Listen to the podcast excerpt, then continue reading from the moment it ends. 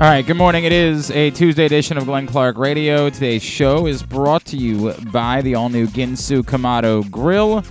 It's the perfect ceramic tailgate or home grill for searing, baking, grilling, smoking, all kinds of food. GinsuGrills.com is the website. Save $100 when you use the code tailgate. Lots to do on the program today. In just a couple of minutes, the great Brenda Frese will join us. She's got 601 career wins, the 601st being her first ever win over UConn on Sunday. We will talk about that with uh, Coach Frese. Later on in the program, Randy Cross joins us from CBS. We'll talk about the uh, Navy situation, probably talk a little Ravens as well. Joe Serpico, PressBoxOnline.com, fantasy football analyst, will join us. We'll preview waiver wire Wednesday. Are we picking up Brock Purdy?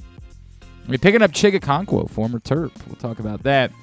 And uh, also a little bit later on this morning, a weekly college hoops conversation with Patrick Stevens. All of that on tap today.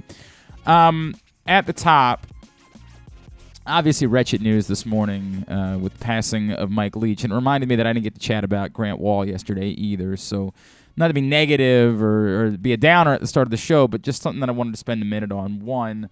Um, I did not know Mike Leach well, but I, I reflected on if we go back to 2010 when Mike Leach was out of coaching, there were a lot of Maryland football fans that wanted Mike Leach to be the next Maryland football coach. Of course, in hindsight, every Maryland fan was furious when the school fired Ralph Friedgen because they ended up having a very good season. But as you'll remember, going into that season, there had been a downswing in Maryland football, and there were a lot of fans who were desirous of Mike Leach being the guy.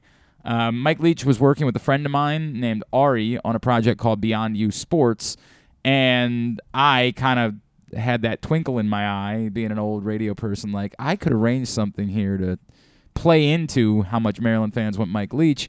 And I coordinated that Mike Leach would join us regularly on the old radio station that doesn't exist any longer. And that part was great. We split up the conversations. I know Thurl Nelson got to have a lot of them. We did a few, um, did a few in the afternoons. We moved we moved it around, but Mike Leach was a regular that season. And then when Ralph Friedgen indeed was fired, I just remember having a lot of chats with Mike Leach, and like hilariously, when he didn't get the job, I just called and said, "Coach, what happened?" I don't know. I guess they just don't like me. I, I mean, like he was just so such a special individual, man. Um, obviously, as unique as everything that you have seen um, in interview high, uh, clips over the years, and just wretched, wretched news for the sport, wretched news, obviously, for his family, for Mississippi State. Just a terrible, terrible day. Um, but I was reminded that I wanted to take a minute also to talk about Grant Wahl, who lived in Baltimore for a number of years. Grant Wahl was uh, a, a, he was previously a basketball writer for SI famously did the um, LeBron James cover story all those years ago and started covering soccer, and no one is more synonymous. Like, I, here's what I would say there are a lot of people, and I'm not trying to use this as a shot at anybody else. There are a lot of people in this business that want to be considered synonymous with the sport they cover. So much so that they're willing to kind of sell their souls in the process. They're willing to essentially allow journalism to be blended with being a PR mouthpiece for the sport they cover. And Grant Wahl was not that. Grant Wahl was fearless. Grant Wahl was brilliant. He was courageous. And on top of that, he was kind. Grant Wahl would call you when he was covering an event on the other side of the world. A World Cup qualifier going on in Costa Rica. I got time for a phone call. I got time to do an appearance. Grant Wahl was one of the kindest individuals I ever came across in this business. And he just so happened to also be brilliant and one of the great sports journalists of an era. I don't know what the story is. I, I hope that it doesn't involve foul play. I hope that they get to the bottom of it. But I wish I would have taken the time yesterday to reflect on Grant Wahl because Grant Wahl was a genius. A genius. Safe home Grant Wahl. safe home Mike Leach. Sad day. Sad day in the sports community. It's not never easy to go from that and make a quick transition, but alas, that's what we do. Um, and this is not sad whatsoever because what a stretch it's been for the University of Maryland women's basketball program.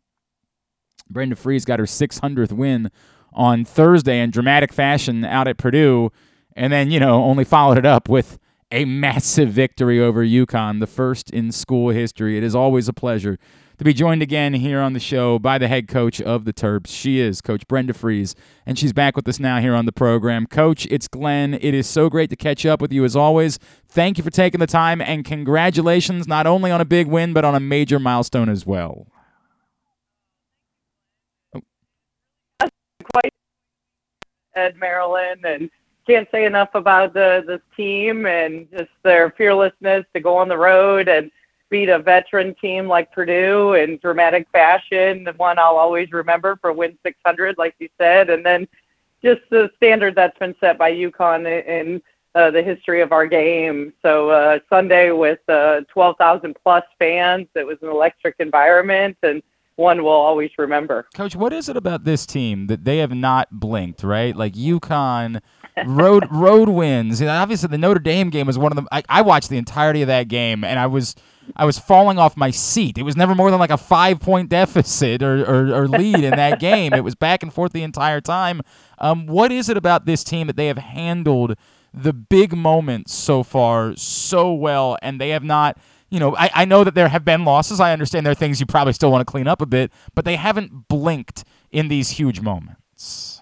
Yeah, you know, I joke with them that, that they're the cardiac kids, and uh, they they like to have a lot of dramatic uh, wins and games. But I th- I think it's truly impressive when you talk about uh, because of this transfer portal that uh, every coach has had to deal with, and nine new players coming into our program, and really only three on the roster that um, have been here to to return in that lineup uh, the injuries we've had. Uh, you know, it, it says a lot about this group to to be able to have these kind of wins on the road. You also had the Baylor win, so mm-hmm. they've really come together. When you talk about so many pieces and injuries we've been dealt with as well, and I think it really goes to show just what an incredible group this is. That they really have been fighting hard, and you know, to to be able to pull out some of the wins that that they have. Brenda, the the obviously the, it helps in those closing moments to have players with the killer instinct. We talked to Diamond last week. I mean, that was stone cold, and then you followed up with Shy against um, uh, Purdue on Thursday night. Um, do you know, like when you, when the game's close at the end, do you have, and of course, a, a, big shot again late in the game on Sunday, right? Like, do you have this feeling in your mind, like, yeah, we're good. I don't really have to stress too much about this. Uh, you know, it's definitely a, a feel within in the game. You know, you you had that uh, you know game winner by Diamond with Notre Dame, so you would have thought at Purdue we were going to go back to her. She was struggling in that game. We were actually trying to go to Abby because she had really had an incredible game and she read the play correctly. And obviously, Shy is having a, a monstrous sophomore season for us. So, you know, these uh, these are the things where you're talking about with, within a team is you're just learning them every single practice and, and every single game. But I love their moxie and uh, I love their confidence that they're playing with. She is Brenda Frese. She's with us here on GCR. Coach, th- th- obviously the UConn thing, to your point, like they have been such a behemoth in the sport for so long, and you guys have had some great games, with great atmospheres. Uh, is there a, I don't know, a monkey off the back type of feeling to and I know you know like heck you gotta now you gotta look at South Carolina and, and how difficult that that mountain is to climb right? But is there some sort of relief beyond just the excitement of a big win?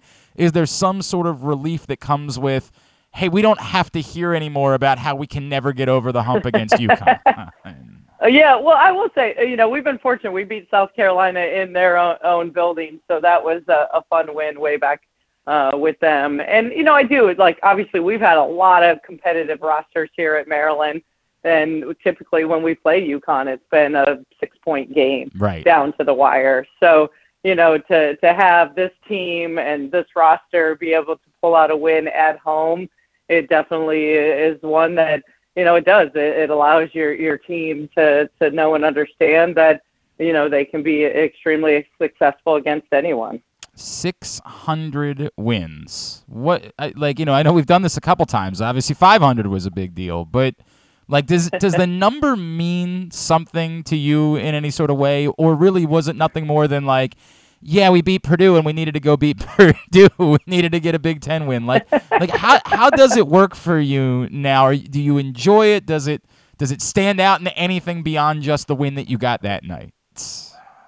Um, you know, it, it, it definitely makes you reflect. Uh, it, makes you also understand. Gosh, I've been in this a long time, and super grateful to to Maryland and in my coaching path that I've been able to sustain. I, I think when I first came in, I was just hoping that I could, you know, get a rollover of a contract and hmm. uh, make it a, as a coach.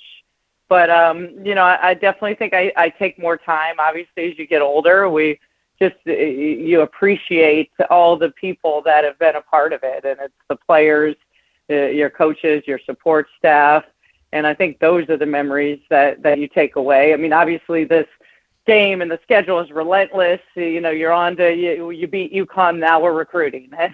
it doesn't give you much time for pause. I keep telling my family we haven't even celebrated with a good glass of wine or hmm. dessert, mm. but uh, mm. that'll be coming here over the holidays. But you know, you definitely try to try to take those moments when you can. I, I know we've talked a couple times the last couple years about how much more special it is given how old the, your boys are at this point, and them oh, yeah. being around to be a part of it. And of course, they've grown up, obviously, and everything you guys went through, and now they've grown up around this program. But being at this age now, like, is there something more meaningful about how much they understand?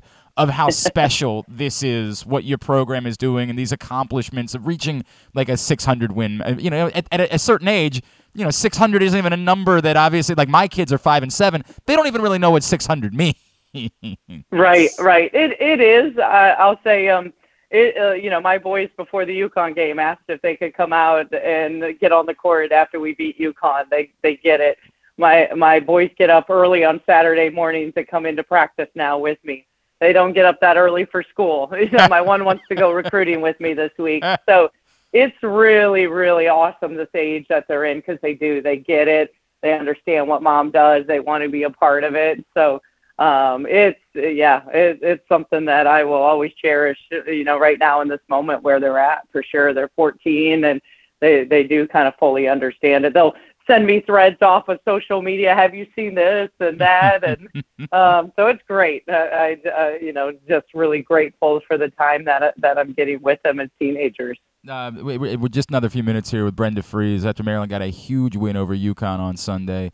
Coach, you know, I we, I'd said we talked to Diamond the other day, and I know you've got a team full of special players, and I want to ask you about that, but I want to t- start with just her because you've had a lot of great players over the years, but – boy, there is something about her that uh, between the killer instinct and and and just the way that she can take over a game. I, I know it's impossible to rank players against other players, but it really does seem like she has the chance to to be among the greatest players in the history of the program, right? It's... She does, and she's going to be an unbelievable pro. Uh, she she understands what it takes. I mean, she she loves this game. I mean, obviously she want, you know, has that killer instinct, wants to take over, wants the responsibility, and that's what all the the other greats here have had. You know, they they want to be the go-to player and take the clutch shot down the stretch. And obviously, you see the time she's put into her game. I mean, she's um, if anything, I always think she can do more. She's just so talented and so many skills on both ends of the floor, and I'm always just continuing to keep pushing for that greatness from her. And and for this team specifically, you mentioned, you know, you drew something up for Abby, a ball goes to Shy. Like it the idea that you have someone that is that great and yet it, it doesn't always have to go through her. The the depth that you have amongst those top players and the number of players that you can count on, I you know, you know a thing or two about what it takes in order to win a national championship. Um, it, is it is it too you know dumb guy, radio guy of me to say that that's the type of thing that championship teams need to have is both a truly great player and yet other players that you can definitely rely on in those biggest moments. Yeah, you do. I've always said championship teams and the ones we've had here in Maryland, you have to have three to five players that can average in double figures a game. Against UConn, we had four. Their game plan was to, you know, really collapse on Diamond and take two at her and I thought she, you know, really understood like getting the ball to her teammates and they were able to carry that first half for her when she wasn't able to get a lot of shots and be a facilitator for us. And then when it was her moment to shine in the second half, I mean, she really came through. All right, and then you referenced 12,000 people there at the game on Sunday. More than even so 600 wins. The reflection on where the program was when you arrived to having, and I know this is not the first, right? There were plenty of Duke games where they're just massive crowds. You guys have regularly been able to pack a, a huge building over the years. When you see something like that, how much more does that make you reflect on how far the program has come since you first arrived to be able to have days like that? Yeah, no question. I mean, this is why I came here to Maryland. I, I knew from the past when Coach Weller was here and the success that they had had, and this DMV area is a, a really special place. You have so many talented players and teams and just fans that love to come out and support this team. So, you know, I love that they were able to, to come out and, and feel and see this atmosphere and how, uh, what this team, you know, how incredible they are. And we're just hoping that, you know, we, they continue to keep supporting because it goes by fast. And I think we all saw during COVID when it was taken away from us and we couldn't be in person.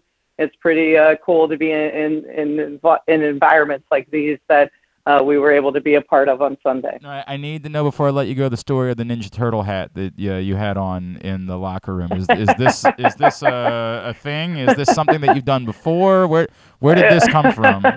it's definitely not a thing for the head coach. We always, uh, you know, we give out awards after every game. I think you know at a program like Maryland, you're expected to win so many games, and I think it's important to celebrate every game and how hard it is to win the the number of games we're supposed to. So we do these tough turf awards and give out different awards, and our ninja is kind of that um, person that you know amplifies the exemplifies the terrapin and everything that that is around it. So the the players and coaches thought on my 600th win that they wanted to be able to give it the ninja to, awesome. to you know, Coach B. That's so awesome. That's I, where it came from. I, I love that. I can't wait to show it to my sons because Raphael is their favorite Ninja Turtle, so they'll be very excited about it. love it, love it. um, Coach, congratulations on a great start. I know there's a, a, lot more to do as you get into conference play uh, more heavy here in a couple of weeks, um, but everything that you've done so far, it's been incredible. We are uh, we're not surprised, obviously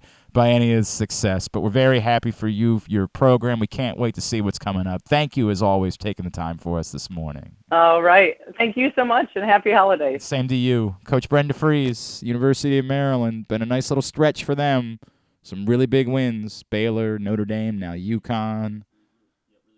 Obviously, a uh, tremendous run at the beginning of the season for uh, Brenda Frese and Maryland. Excited to see what's ahead for them. All right. Uh, it is a Tuesday edition of GCR. Today's show is also brought to you by the Baltimore County Police Department. If you were not able to get out for their event at the fairgrounds on Saturday, you did not miss your chance to help take care of the folks in this community.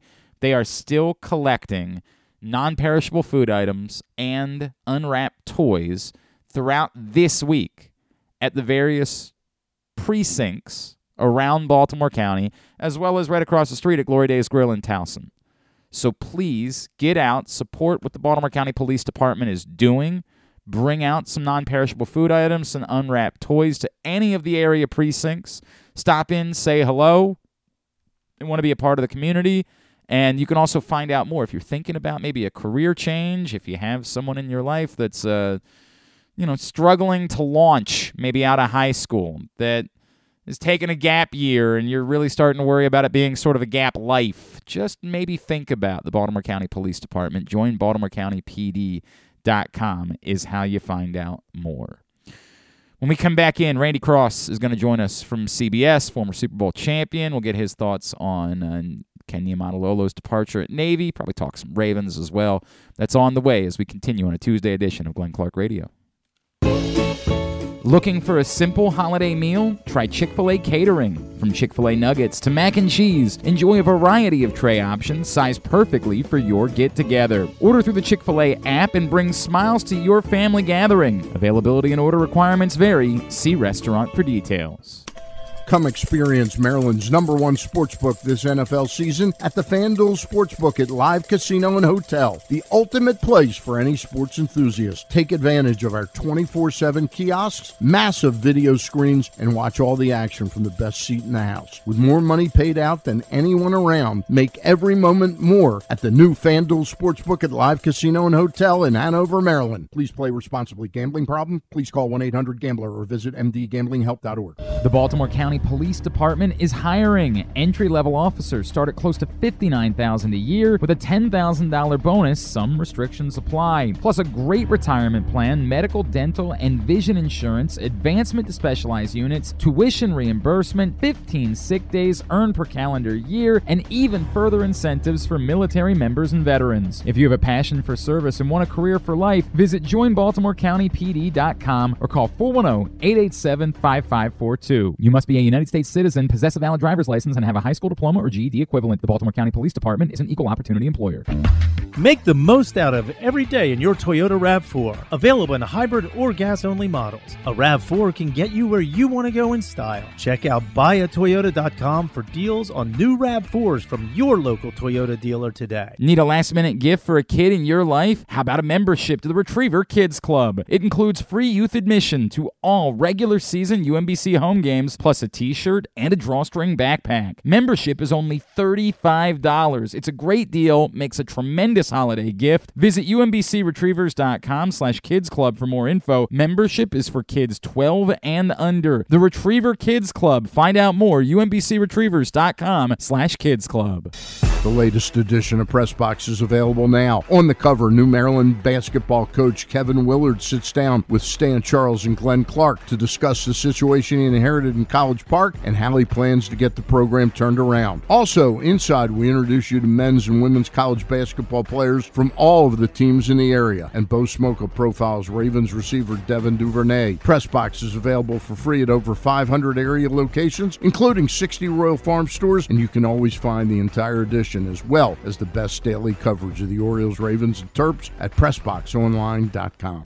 Experience the best in Kamado Grilling, a complete outdoor cooking appliance. The Ginsu Kamado Grill allows anyone to sear, grill, bake, and smoke all types of food. Designed for efficiency and function, the Ginsu Kamado Grill upholds the enduring legacy of the iconic Ginsu brand. The Ginsu Kamado Grill is perfect to cook all year round, is great for parties, and ideal for tailgating with your friends. Reserve your Ginsu Kamado Grill today at ginsugrills.com and get $100 off on your pre-order when you use the promo code TAILGATE. That's ginsugrills.com. Reserve yours today.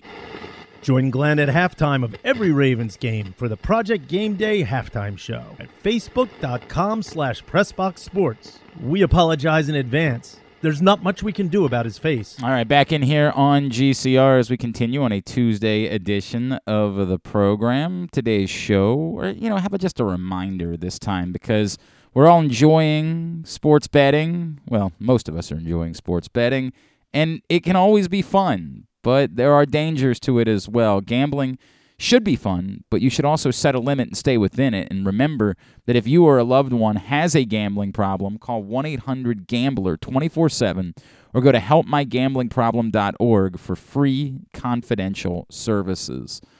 Um, no updates yet on Tyler Huntley from John Harbaugh yesterday.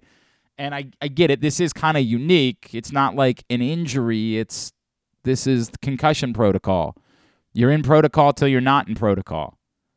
John attempted after the game to sort of assuage and say, "Well, look, you know, he, he did the he did the months backwards. We're good." Which, as we learned on our uh, post game show, not as easy as you think it is if you try to do it fast. If you try to do it fast, you're gonna get tripped up. That's the way it's gonna go. Um, it, that's not the way that this works. It's not, hey, he's feeling good, he's going to play. He's either going to be cleared or he's not. It's just as simple as that.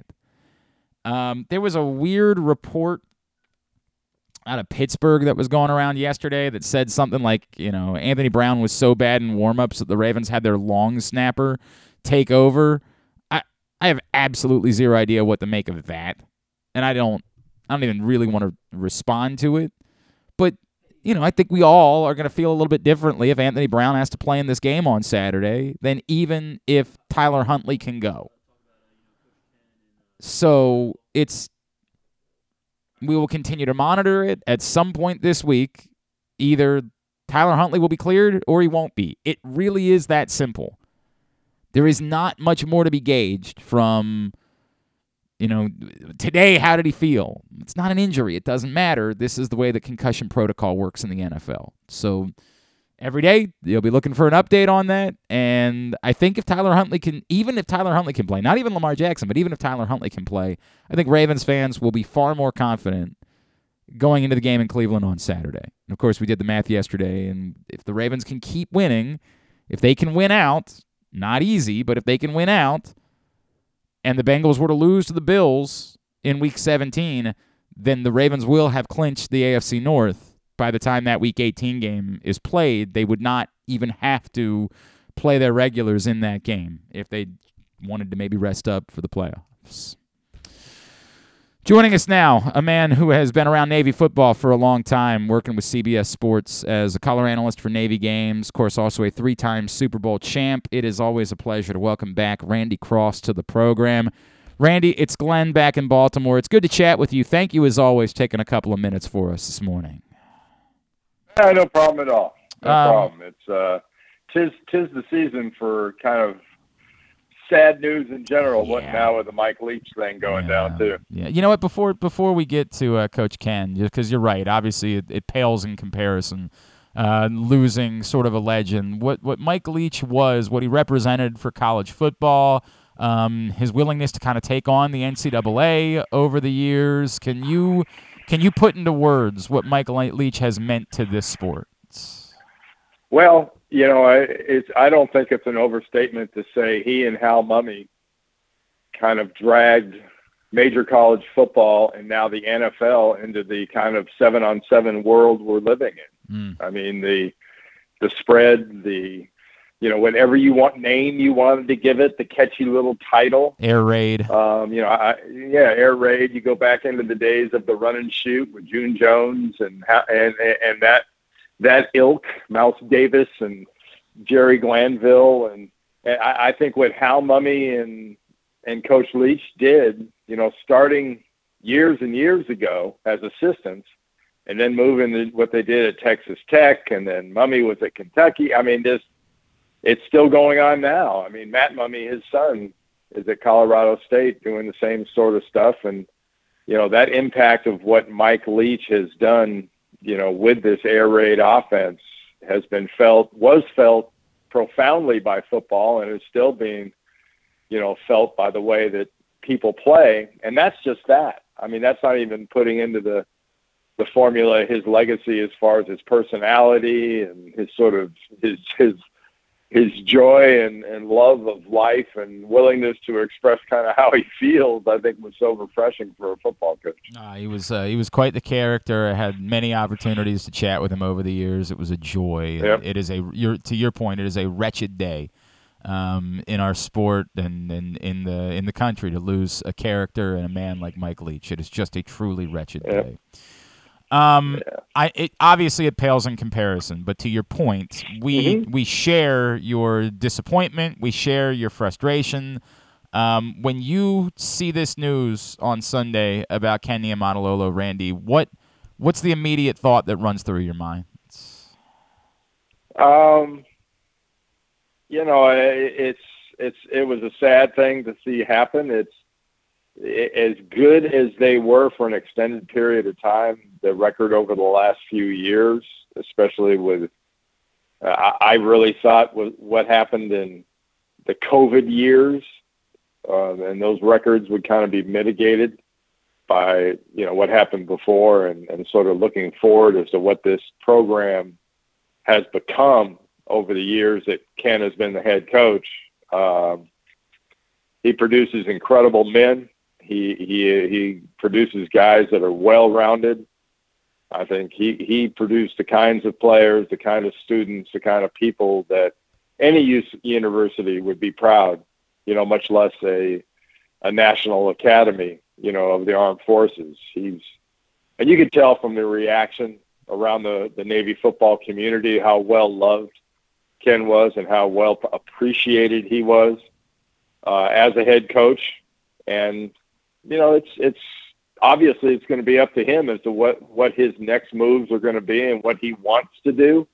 You know, his contract and the years remaining. That's kind of a fact. That's what's going to happen there. But it, it, I, I really don't look at college football as being complete right now if you don't have people like Ken Niumatalolo involved in it.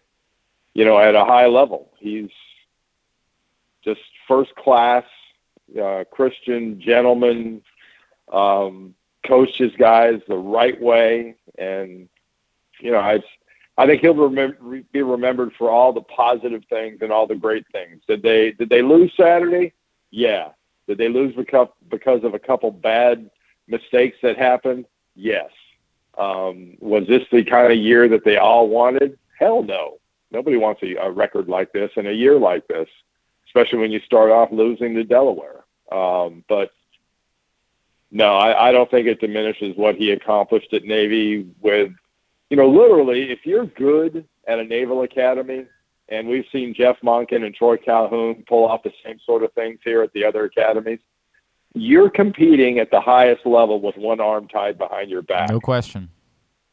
In major college football. And that's the way it is, especially in these days of NIL and transfers and everything else. You're competing with with the highest types of football, the Notre Dames and everybody else, um, and giving them the advantage from the first whistle. Um, and even worse in the pandemic, obviously, as of course you know every all these other programs, even at Air Force, right? Like they were able to do uh, turnbacks and have fifth year guys, and yet you know Navy had to keep going out there with a young team, and you know still came away with like a big win at UCF a couple weeks ago, and you know, still nearly came back to beat Notre Dame in Baltimore before that, and it's just it's very yeah. frustrating. Well, how many other how many other how many other football teams in the country were basically under lock and key? Right, right, correct. Like like that like that team was for all that time period. Yep. Not able to physically do the practice. I mean, all that. But that's aside aside from that. Uh, I think that's kind of a distraction as to what you know he'll be remembered for with the Navy by the Navy football community. Randy Cross is with us here on GCR. Randy, I, I asked this question. So okay, so th- let's let's just take Chet Gladchuk, and I'm not I, I have no I'm not trying to fight with Chet Gladchuk, but he says, hey, our expectation is winning Commanders and Chiefs trophies, and you know getting bowl eligible, winning six games. Is it mm-hmm. practical? I think part of what what you just alluded to is part of why I was so enamored by, you know, Coach Ken. Not only to your point, the quality of human that he is, which is almost unlike anything I've ever seen in this business, but he did it while having a standard that was truly absurd for an academy program of success. Is it reasonable to have that standard? Is it reasonable for the expectation that at a service academy competing in a conference like the American to be you know, can the next coach really be expected to constantly win six games, or is it so remarkable what Ken Niumatalolo did that it skewed what reason, reasonable expectations should be in an academy? Well, first of all, um, the other academies have managed to do it. So why why would Navy be an exception? You know, from that in that regard. And I think part of that is born of the fact that you've got a couple of coaches like Jeff Monken and and Troy Calhoun that are pretty extraordinary football coaches and great recruiters and everything else. I, I, I think it is realistic.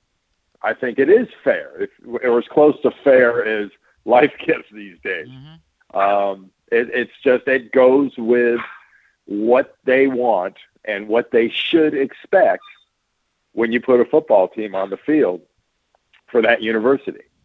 Um, I, I, I, I don't think that's unrealistic at all. I think that is that's a given. That's what you are expected to do. Is competing in a conference harder? Oh heck yes. Mm-hmm. Now it remains to be seen how difficult the American is going to be compared to the new American. Yeah. And, you know, UTSA is going to be tough. UAB has had some moments where they've been really good, but you're losing some really good football teams sure. that will make competing and winning in that conference much easier in the next couple of years. Sure. Of course, our old friend Trent Dilfer uh, coming into that conference now as the uh, the head coach at UAB. Mm-hmm. Um, uh, our buddy Bill Wagner from the Annapolis Capital wrote today that what Ken Niumatalolo did worthy of the College Football Hall of Fame. And I don't, you know, pretend to follow the College Football Hall of Fame to know exactly what the standards are, uh, the way that I do, say, the Pro Football Hall of Fame, Randy. But uh, on paper, I don't know that I can argue with that. One of the winningest programs in college football in a decade at a service academy I, I don't know that there isn't a strong argument for Ken Niumatalolo to be a, a college football Hall of Fame member. Yeah, I'm I'm I'm with you. I mean, I played for a for a football coach, Pepper Rogers, that was the head coach at UCLA and Kansas and Georgia Tech and whatnot, and and and he didn't qualify because he never got to a hundred wins. Uh, Ken obviously had over a hundred wins, uh, and did it at a place like the Naval Academy um, with, with you know with the, all the challenges involved in that. So yeah, I I would definitely say he he would meet the criteria. Um, any Hall of Fame is at times kind of a popularity contest, and you know as much as you can mitigate that with stats and numbers and metrics or whatever other happy baloney you want to come up with. um, I, I think from that uh, popularity contest, there's no doubt that Ken Niumatalolo will be appreciated as a college football Hall of Fame coach by what he did. I, I think once he got over a hundred, being able to compete like that, and you know, like I just said a little while ago, it's what's expected, but what's expected and what you get is usually two wildly different things. And he delivered, he over delivered as far as expectations come. So yeah, I would agree with that. Hey, uh, Randy, while I have you, if I could, um, we're in an interesting spot here in Baltimore where the Ravens on Sunday they got back to running the ball as they played the Steelers, and they ran for over 200 yards, and they they pounded it. And even at the end of the game, when the Steelers, you know, knew the run was coming, the Ravens were able to run the ball, pick up a first down, and and grind the game out. And there's a, been this eternal question since the Ravens started doing this a few years ago with Greg Roman of you know, can you do this and win a Super Bowl? And I, I certainly understand why they're not the favorites, and everybody likes the the Eagles and the Bills, although the Eagles run the ball a ton too. Uh, the Bills and the Chiefs a little bit more, but you know, knowing a thing or two about the joy of being an offensive lineman and running the ball, can, can you do this now in the NFL? Can you be a team that runs the ball, imposes your will running the ball, and beat the best teams in the NFL doing it in order to try to win a Super Bowl? Well, I, I believe we're going to find out this year. There's several teams that are kind of in the tournament, are going to be in the tournament, um, that fits that sort of profile. Um, I, I think my old team, the Niners, for the last several years, have been a team that you know throws the ball in the 20 to 25 range times a game, but they're going to pound the ball at you hard uh, and feature the running game. So I think you can, but a lot of that's predicated on a doing it effectively and being able to impose your will, which in the NFL is a lot harder than college. Of course, because uh, the adults, the adults, the, the adults don't take it quite as well. Right. Um, but also, you're you got to have the defense that goes with that. You got to have the defense that keeps giving you back the ball. And if you can hold on to the ball, you can eat the clock, and you can send those kind of messages. You make people panic, and you make people uncomfortable. And when they get uncomfortable, they take chances maybe they shouldn't and that's when offenses get in trouble. Uh, you know, especially you have a good defense and you run the ball well, you can put a lot of stress on another another offense and another coaching staff that tends to lead to cracks. And since the moment Roquan Smith arrived in Baltimore, they've had, for the most part, that type of defense. It'll be interesting to see if it can play out. Uh, at Randy Cross FB on Twitter is how you follow him. Randy, is there anything we can plug for you, sir? Oh, that's good. I just got done. I mean, we just got done with the college football season for from my end of it. Inside college football is done. So until uh, the draft specials and everything else, uh, the college football world's going to concentrate on our 14 playoff and these bowls coming up. So, does it? No, does by the way, does it matter? Fantastic finish. It does. Does any of this matter, or is Georgia just winning the national championship again because they've just sort of separated themselves that that that significantly? Well, you got to be impressed. Anytime a team gets 15 guys drafted and five in the first round, and their defense gets better, yeah, Um, that makes zero sense. Yeah. But I, they're they're the prohibitive favorite. That first game is going to determine who the national champion is, because I, I don't believe Ohio State is this deeply flawed, non-physical team that Michigan made them look like. Um, I think they're still extremely talented and extremely dangerous. So I, I think whoever comes out of that semifinal is going to be your champion. Interesting. Very interesting. All right, Randy Cross, truly appreciate you, my friend. Merry Christmas to you, your family. Thank you so much taking a couple of minutes for us this morning. No time. No problem at all. Anytime. Randy Cross from CBS with us here on GCR, three-time Super Bowl champ. PressBoxOnline.com slash offers is where you find all of the best offers for signing up for uh, whatever you're looking to do sports betting wise here in the state of Maryland. For example, $200 in free bets from DraftKings after placing your first $5 bet, or $1,000 in risk free bets from BetMGM. PressBoxOnline.com slash offers. Go right now and get signed up. And it is official. We have a guest now for the Tyus Bowser show tonight. Devin Duvernay will be joining Tyus Bowser this evening at the Hamilton Sports Bar and Grill. Hope that you will come join us 7 o'clock for that over on Harford Road. Tyus Bowser Show is a partnership of Pressbox and Great Eights Memorabilia. It's brought to you by the all-new Ginsu Kamado Grill and Maryland Vascular Specialist. Hope to see you tonight for the Tyus Bowser Show. Find out more, pressboxonline.com slash Bowser. Again, Tyus will be joined tonight by Devin Duvernay. All right, we got a few minutes here. Um, still to come this morning, Joe Serpico is going to join us. We'll preview Waiver Wire Wednesday. We'll get our weekly uh, visit with Patrick Stevens in. Um, a lot of frustration from Orioles fans, particularly related to Chris Bassitt yesterday, which is interesting to me. I I was not as hot and heavy about Chris Bassitt, but I get it in the in the hey, this is what's out there, this is what's left, and if we don't think it's going to be Carlos Rodon, it's very kind of interesting that Carlos Rodon now is basically the only pitcher.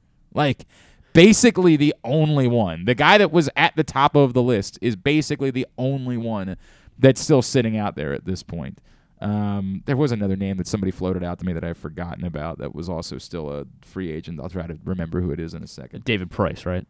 No, David Price, in fact, said he was not planning to pitch Oh, this okay. year.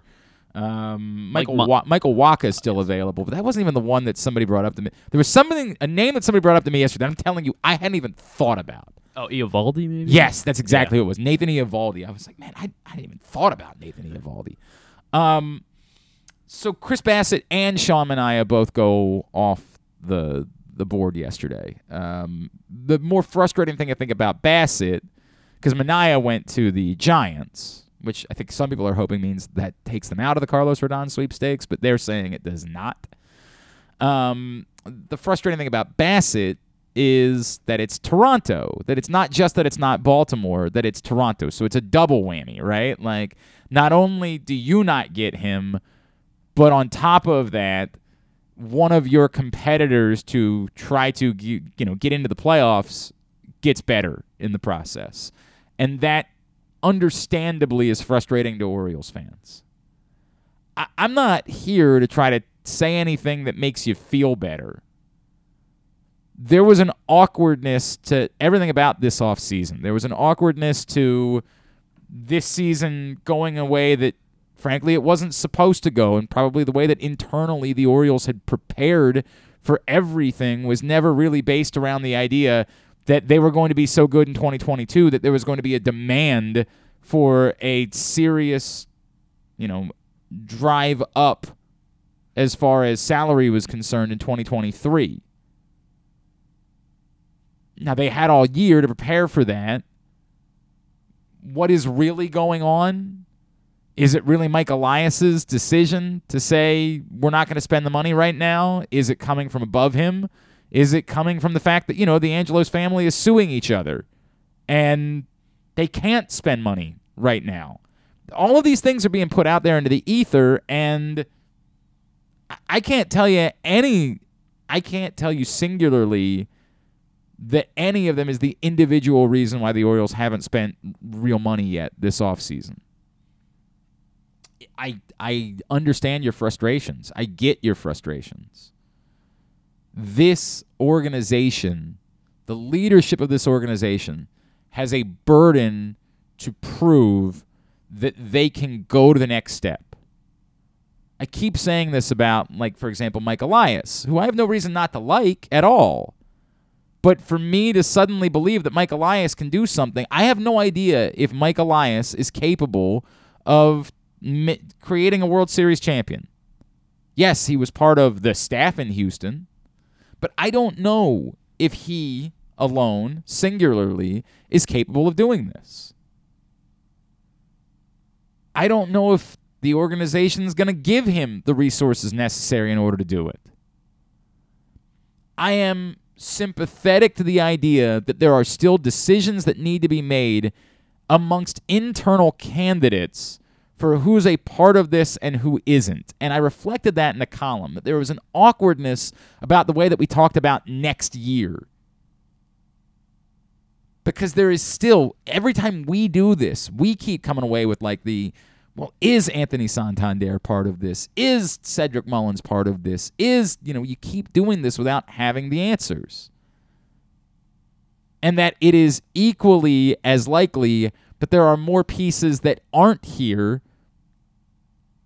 that are going to be part of whatever the Orioles' best chance is in this window as there are pieces that already are here it's just as likely that the group, you know, Gunnar Henderson Adley Rutschman are end up being the two.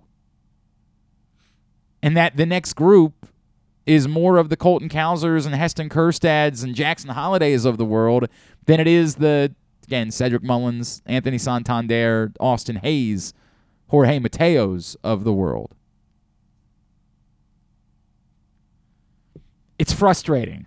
I am I'm I'm with you. I am. I'm not surprised terribly, but it's frustrating. There are still things that can be done. They could still add a, a pitcher, a Michael Wacha. There are still also bats that are available. They could still make trades. And as I've said a million times, the best thing they could do this offseason is lock up Adley Rutschman long term. It's the most significant thing that they could do for this fan base to discuss commitment is to tie themselves to their own guy that we all believe in. There are still plenty of things the Orioles can do between now and when they report to spring training to make us feel better about the state of the organization than we feel in the moment. Am I confident that they're going to do those things? Of course not. I mean, how could I possibly be? Where would that come from? It would be misplaced for me to say that I'm confident that the Orioles are going to make any of those moves. I know, I know how beat down this fan base is. I know how infuriating it's been to be an Orioles fan. That every time there's a reason for a modicum of joy, it always seems to be followed up by another slap in the face. And we're desperate, desperate just to have some sort of consistent good news. This season largely provided that. Largely. Adley Rutschman showed up. He was exactly as advertised. Winning came along with him. The pitching was much better. Yes, they weren't quite good enough to be good enough, but there was every reason to think that something was occurring. This season made it feel good to be an Orioles fan. They have not built off of that. They have not used that to project forward. Not yet so far. I am to say I'm willing to be patient. I mean, I don't know what other choice I have. What what would I do if? Let's just say I wasn't. Pa- I'm I'm not patient. I mean, they're, they're not going to fire anyone. You kind of don't have a choice but to be patient. I mean, you could stop being a fan. I mean, you could stop being invested. It seems like an odd time to choose to do that, given again, it feels like you're on the ground floor of something that's special. It's, it's not likely that they're going to get rid of Adley Rutschman and Gunnar Henderson and go the other way you kind of have no choice but to be patient. And that's not fun. it it's it stinks. It it sucks the life out of you because you're watching. As I think Nathan Ruiz tweeted out yesterday all the dollar figures that have been spent by the other teams in the AL East this offseason, and here you are just sort of sitting there like, yeah, okay. Us, uh, what what about us? What what about over here? Yeah, the Yankees. guaranteed money given to free agents by AL East teams so far this season. Yankees 411 million. Of course, Aaron Judge. Uh, Red Sox 137.5 million. Blue Jays 63 million. The Rays, the Rays 40 million. Orioles 10 million. It smacks you upside the face. I mean, it really does. It's just it's brutal. So what do you do? I mean, I, I'm not going to tell you guys that you're wrong to to to tweet and to frust- show your frustration. I, don't ever understand why it gets personal. Like I'll never understand that. Like I'll never understand making it personal about someone because you have no idea really who this is. Like if you knew that Mike Elias was saying had the had the ability to spend money and was saying, but we're just not going to because I don't want to do that. Okay, then I can understand why you'd be frustrated with Mike Elias. I- If your frustration is with John Angelos and, and if you're trying to do the bit, well, it's the same. It's still the same old Angelos family. I, I have said a million times that's their burden, whether it's fair or not. I don't know that it's fair to John Angelos to hold him to the failings of his father, but it is the burden he carries. I compare it to like Maryland's long drought uh, for winning a national championship in lacrosse. Wasn't John Tillman's? He wasn't around for four decades, but he still had to inherit it. He still had to shoulder it every day as the coach of the program until they won the 2017 title and obviously won another one this year. You carry that burden whether it's fair or not. John Angelos is not responsible for the failings of his father as the owner of a baseball team, but he does carry his father's name and his father's legacy. And until he shows a different direction, a different path, Orioles fans are going to hold him to that that that legacy. I'm not telling you that you can't. I'm not telling you that it's wrong. I'm not telling you any of those things. I get it. I get it. I understand. I understand if you wake up and you look around and you say, same old Angelos family. Nothing will ever change. This is why I can't fully get on board. I know our buddy John Little Rock has, has remained that way for years. That when everybody else was getting excited, he was like, dude, it's still the same old Orioles. I get it. I understand. It doesn't make me mad at all. I, I get they have to prove this. Winning some baseball games alone last year does not suddenly energize the totality of the region.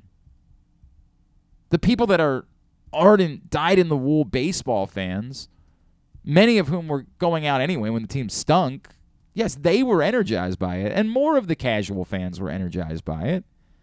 Certainly by Adley Rutschman. But the you know, the average, you know, Steve on the street, you got to do more than that. The Orioles could have used this offseason if they so chose to try to tap into that, to try to make it all uh, lift off, if you will. They haven't. Is it a problem to me that you guys want to hold Mike Elias to that word? No, I, I, I, I don't know. I, I really do think that he, he ended up screwing up, you know, by saying what he said. And I, we talked about this with Stan on Friday. I think it was a flip comment after he had put his foot in his mouth about the trade deadline, and it created it, it, it, it created a problem that he wasn't prepared to deal with. I just don't think that he could have fathomed how much life that word was going to take within this fan base and that it was going to create a standard by which he was going to be judged. I don't feel sorry for Mike Elias. Mike Elias is fine. His life is fine. But I don't think he was trying to proclaim we're going to go out and sign a bunch of free agents this offseason in that moment. I think he was trying to proclaim that we've entered into the phase where we're going to try to win. And I do think the Orioles, their goals are going to be to win.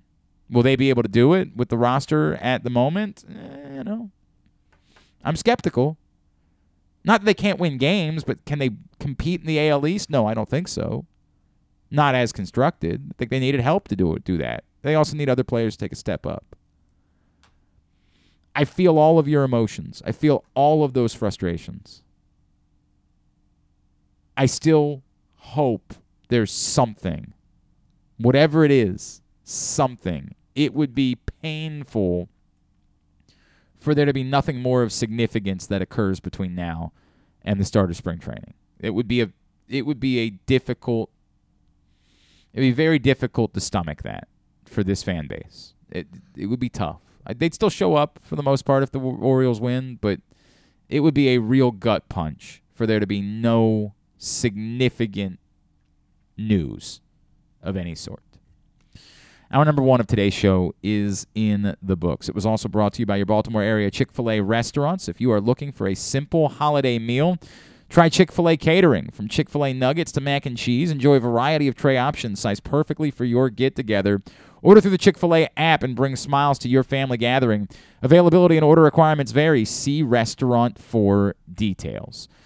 When we come back in, we are going to preview Waiver Wire Wednesday. Are you picking up Brock Purdy for the playoffs? It's unreal sentence that we're talking about. We'll talk about it with Joe Serpico from Pressbox next. It's Glenn Clark Radio. Gambling can be a fun and entertaining experience, but there are risks involved. If you're planning on betting on the game at the casino or on your phone or computer, know your limit, stay within it. Set a budget and a time to stop. Remember, gambling isn't a financial solution and it doesn't mix well with alcohol or drugs. Know the risks and have a plan before you begin gambling. For free and confidential services, call 1 800 Gambler 24 7 or go to helpmygamblingproblem.org. Experience the best in Kamado Grilling, a complete outdoor cooking appliance. The Ginsu Kamado Grill allows anyone to sear, grill, bake, and smoke all types of food. Designed for efficiency and function, the Ginsu Kamado Grill upholds the enduring legacy of the iconic Ginsu brand. The Ginsu Kamado Grill is perfect to cook all year round, is great for parties, and ideal for tailgating with your friends. Reserve your Ginsu Kamado Grill today at ginsugrills.com and get $100 off on your pre-order when you use the promo code tailgate. That's ginsugrills.com. Reserve yours today. Whether your focus is luxury and comfort, convenience and technologically advanced connectivity, or sporty performance and aggressive styling, we've got the perfect Highlander for you. Check out buyatoyota.com for deals on new Highlanders from your local Toyota dealer today. Join the Maryland Jockey Club at Laurel Park for Christmastide Stakes Day on Monday, December 26th. An exciting day of live horse racing awaits you with a whopping six stakes races worth $600,000 in prize money. Plus, enjoy a specially curated stakes buffet, a delicious hot chocolate bar, and hot cider cocktails. It may be cold, but Laurel Park has plenty of horse racing excitement, food, and beverages to keep you warm. Don't miss Christmastide Stakes Day at Laurel Park. Visit laurelpark.com for more info. Another Orioles season is in the books, and the Bat-A-Round was there every step of the way as the Birds posted their first winning season in six years. And after promoting two number one overall prospects in Adley Rutschman and Gunnar Henderson, Mike Elias has said it's liftoff from here. Hi, I'm Paul Valley, and along with my co-host Zach Goodman, we'll be here every Saturday from 10 a.m. to noon all off season, discussing every signing, trade, and waiver claim as we navigate the cold winter months that lead to spring training. You can watch us at youtube.com slash pressboxonline and facebook.com slash pressboxsports or listen live at pressboxonline.com slash radio. And if you miss a show, you can find us anywhere you get your podcasts. So tune into the Bat-A-Round with Paul Valley and Zach Goodman every Saturday from 10 a.m. to noon right here at Pressbox Sports. Need a last minute gift for a kid in your life? How about a membership to the Retriever Kids Club? It includes free youth admission to all regular season UMBC home games, plus a t shirt and a drawstring backpack. Membership is only $35. It's a great deal, makes a tremendous holiday gift. Visit umbcretrievers.com slash kids club for more info. Membership is for kids 12 and under. The Retriever Kids Club. Find out more, umbcretrievers.com slash kids club. If you can't listen or watch live, you can subscribe to the show via Spotify, Amazon, or Apple Podcasts. Leave a five star review while you're there. Or, if lying isn't your thing, we'll take a three and a half star review too. All right, back in here on GCR. Glory Days Grill, that's where we're to be come Monday night. Come Monday, we'll be at Glory Days Grill. Come Monday, I'll be shoving the twisted ribs and wings combo in my face. Come hang out with Drew and I on Monday night from 6 to 8 p.m. at Glory Days Grill here in Towson. We need you to just bring out uh, toiletries, bring out. Um, you know, soaps and shampoos and toothbrushes, toothpaste and razors, all those things. We need those things for the folks at Helping Up Mission. So if you don't mind stopping by, picking some of those up, and coming out to hang with us on Monday night, we greatly appreciate it. We will be at Glory Days Grill right here in Towson. Looking forward to uh, seeing you at 6 to 8 p.m. You can enjoy anything from the Comfort Classics menu. It's just going to be a great night to hang out. That's it. Just a good night to hang out, lift up the folks at Helping Up Mission. That's all we're asking you to do for the holidays is come by and hang with us on Monday from 6 to 8 p.m. If for some reason you just say, hey, Glenn, it's just not practical for me to get out and shop for toiletries, stop by anyway. And if you can make a little cash donation, that would be great. I mean, that would be wonderful if you could do that. And uh, we will put that towards what we collect for the folks at Helping Up Mission do still need, I think, like five more people to sign up for our Bowl Pick'em contest. Very simple. Five more people. $20 50 50 Bowl Pick'em contest. Half of the pot will go to the winner, the other half of the pot goes to Helping Up Mission. We need about five more folks to sign up. So all you got to do, just Venmo me at Glenn Clark or at Glenn Clark 180 on PayPal dollar sign Glenn Clark Radio on Cash App. Any of those ways work. If you need to do something else, hit me up, glennclarkradio at gmail.com or at Glenn Clark Radio on Twitter. We'll work our way through it. But we need like five more people to sign up for our bowl Pick'em contest. The games start on Friday. No excuses, particularly if you were one of our regulars. I've decided not to do too much name calling, but like I know who you are, and it's to sadden me if you didn't get involved with us. Bowl Pick'em contest just picking outright winners of the bowl games. No one has an advantage because, you know, no one has any idea who's playing in these games. So get signed up right now. Again, at Glenn Clark Radio, or sorry, at Glenn Dash Clark on Venmo, Glenn Clark 180 on PayPal, and uh, Cash App, dollar sign Glenn Clark Radio. $20 gets you in 50 50 charity bowl pick'em contest to benefit the Helping Up mission. It is Tuesday. Every Tuesday we preview Waiver Wire Wednesday. The playoffs get underway this week. Who is helping us? And some of us need all the help that we can get. Joining us now, Pressbox Fantasy Football analyst Joe Serpico with us on GCR. Joe, what's going on, man? How are you? I'm. Uh, it's Tuesday of, uh, like you said, it's a playoff week for some. For others, maybe you start next week. And uh, in my two leagues, I went one and one. So one up playoff spoiler for somebody else in my league. Yeah, that's uh I've got I think I'm I think I'm I'm definitely out in one. I didn't even check in the third. I should, should do that right now. I know I'm in in one the one league that I care about the most. So that's all that I really care about at the moment. Let, let's talk about waiver wire Wednesday. Let's talk about Brock Purdy because we have to talk about Brock Purdy. Uh, is Brock Purdy a man at this point that could potentially carry you if you've been dealing with like you know that for example in my in in one of my leagues i'm looking at aaron rodgers and deshaun watson and saying i don't feel great about any of this should i be thinking about brock purdy this week Ooh, I, I didn't even consider that to be brutally honest. Uh, but now looking at the numbers, I can see why you are considering it, uh, and especially since it was another uh, rough week for quarterback injuries. Uh, Russell Wilson went down with a concussion. Uh, we know about Tyler Huntley. Um, I'm blanking on another. Oh, Kenny Pickett also went out, and and then Kyler Murray just last night. So yeah, it's all of a sudden the uh, quarterbacks are, are, are dime a dozen right now. Um, it's kind of hard to trust on a rookie guy that was drafted in the seventh round, but at the same time, I think uh, He's played you know, anybody well. who follows the NFL yeah, anybody who follows the NFL whatsoever just knows that Kyle Shanahan just seems a uh, offensive guru, so he knows how to put uh, Brock Purdy in those uh, in situations to win. And then they do have a pretty enticing matchup with the Seahawks upcoming. My only concern there is that it's on Thursday. Um, so there is a really kind of a quick turnaround. Uh, I don't know how much game planning they're really going to get to do just because of that. Um, so Purdy, yeah, I mean, if you are in, let's say, a two-team league and you really need somebody, or you're really, really hurting, maybe you can consider Brock Purdy. But I think for for my taste, he's probably going to be sitting somewhere in between the, let's say, the 15 to the 20 range of your quarterback. So you're still playing in Aaron Rodgers over a Brock Purdy this week. Yeah, my reason being so Aaron Rodgers typically has been electric on Monday Night Football. The Rams defense right now has been uh, a shell of itself, to say the least. Uh, you know, the injuries to Aaron Donald and then Jalen Hams, Jalen Ramsey just looks like he's just nowhere near the same player he used to be. So the Rams are beatable now, as opposed to years past where you try to avoid them. Uh, but the you know the Packers on Monday night, I, I, I'm still trusting them, or I should say, I guess, still trusting Aaron Rodgers. I, I say at this time of the year, you kind of want to trust on the guys who got you this far.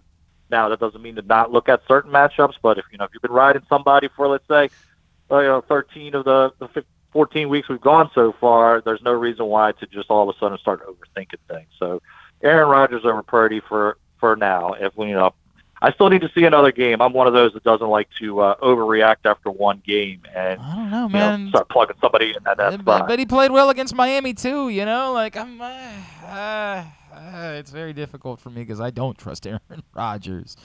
I don't know what I'm going to do there. Um, another name that I didn't see on your list that is interesting to folks around here because he's of course a former Terp. Um, Chig Okonkwo in Tennessee is starting to look to me like he can become an an option when you're looking at the wasteland uh, that has been the tight end position. Yeah, so I had him actually today in today's piece as somebody as a sleeper that you want to use if you're doing, let's say, a daily fantasy lineup. He's definitely getting uh, featured more in the lineup. Uh, again, though, he's just somebody that I'm a little bit hesitant to rely on because the Titans don't really pass the, uh, pass the ball a ton. There's still Austin Hooper there. If it was his job solely, absolutely, I would be all in on Okonkwo. Uh, because Hooper's still there and Hooper is still getting – uh, the majority of the snaps at tight end, and he's getting just as many, if not more, looks than Okonkwo currently. Uh, it, that's just more of a situation where the Titans right now, their receiving core is a little banged up, so they're kind of relying on pretty much everybody, anybody else that they've got available to them right now. I do think Okonkwo might be a guy, let's say next year, to consider as maybe a, a late sleeper. But for the time being, I mean, we've talked about tight ends all year long. It's it's hard to, to trust anybody. So if you wanted to give a Okonkwo a shot, I don't blame you, especially if you're uh, really struggling to find somebody there. But if you have uh, better options, I would uh, probably consider those. Some guys, you know, Cole Kmet, even Hunter Handler, he Tyler Conklin. There's still guys I still trust a little bit more over a Conklin right now. All right. So who are guys that are actually worthy of waiver claims at this point? Not just guys, you know, that you'd pick up on Thursday and guys that are that should be on rosters, but who of if anyone then is actually worthy of using on a waiver claim at this point as you get ready for the playoffs? Well, I talked about the quarterback situation earlier. Uh, somebody who's kind of gone under the radar as of late has been Trevor Lawrence. Uh, I don't know if he's available in some leagues. Boy, if uh, he's, if he's available, I'm jealous of the league that you are in. God, I, what I would Well, he's give. available. Let's put it this way: he's available in two of the three leagues that I'm in. Uh, but which surprised me as well. How? You, uh, maybe you come come join us next year. No man. I doubt. could, I could use some competition.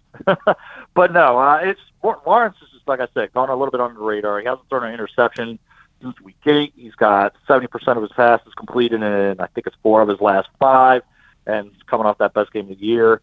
Uh, I know the Cowboys and Jets are looming, uh, but you know, we've kind of seen lately that the Jaguars they've got weapons. They're not a team that just kind of lays lays down anymore like we've seen in years past. Doug Pederson seems to have them uh, trending up. I mean, between Lawrence, ETN, uh, Zay Jones, Evan Engram, you know, they're starting to look like a formidable offense. And, you know, Lawrence is obviously leading the way there.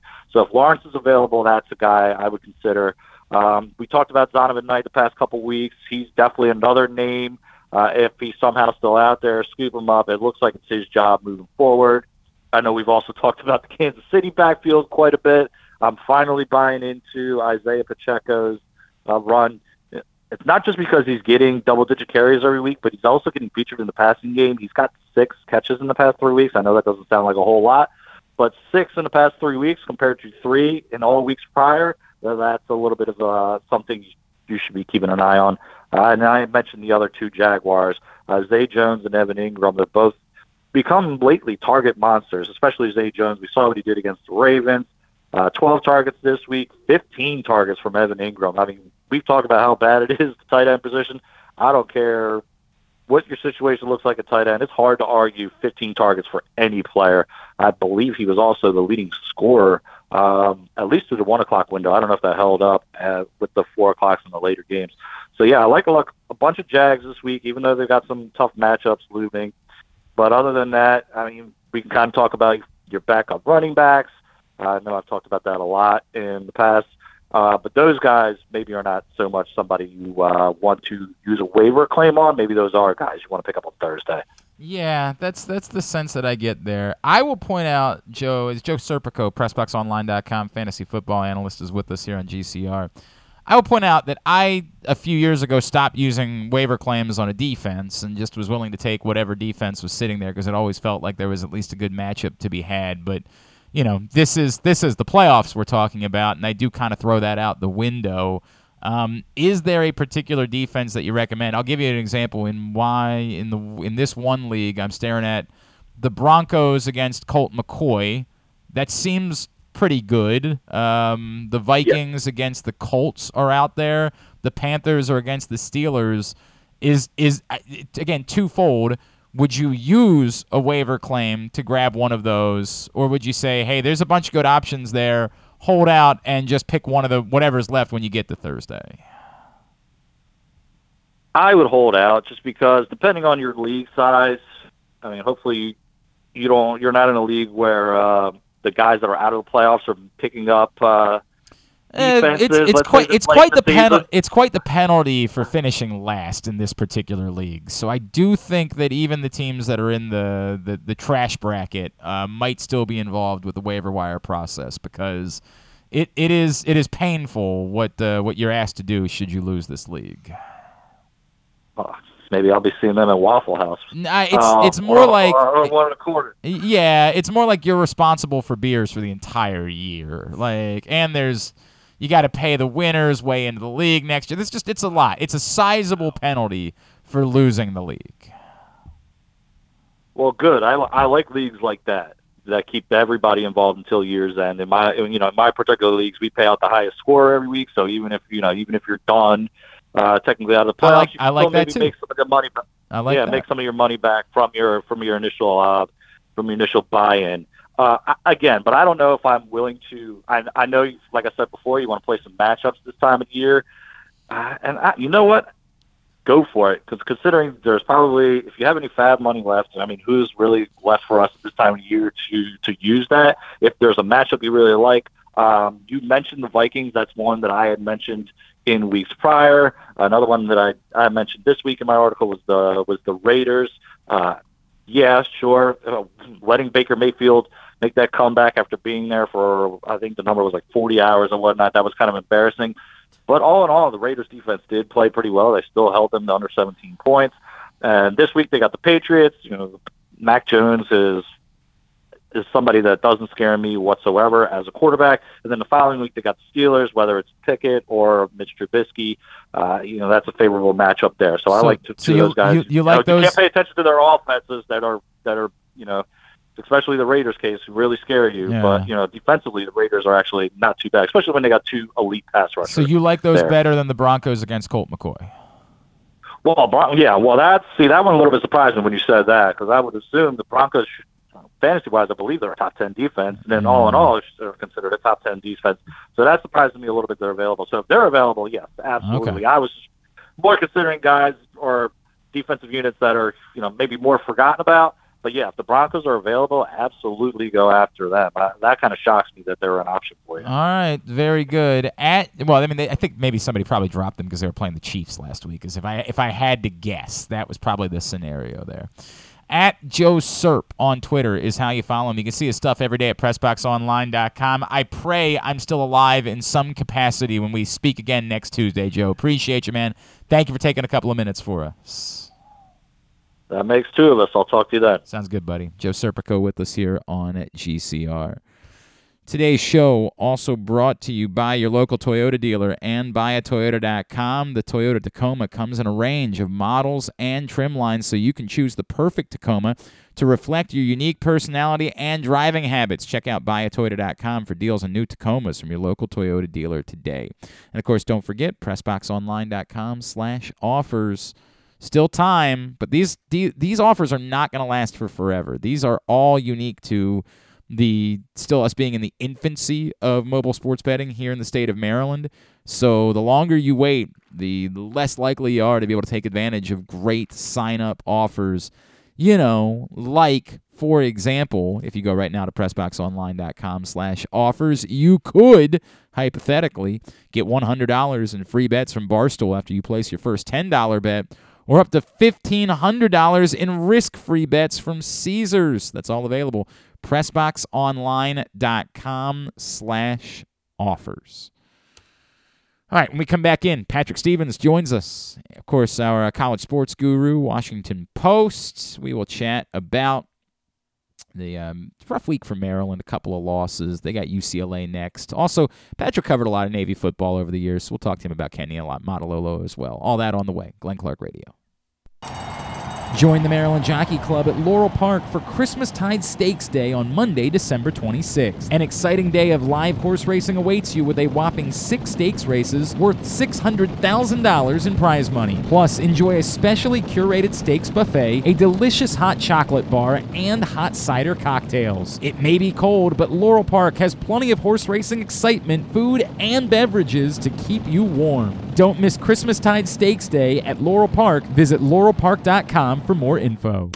Come experience Maryland's number one sportsbook this NFL season at the FanDuel Sportsbook at Live Casino and Hotel, the ultimate place for any sports enthusiast. Take advantage of our 24 7 kiosks, massive video screens, and watch all the action from the best seat in the house. With more money paid out than anyone around, make every moment more at the new FanDuel Sportsbook at Live Casino and Hotel in Hanover, Maryland. Please play responsibly. Gambling problem? Please call 1 800 Gambler or visit mdgamblinghelp.org.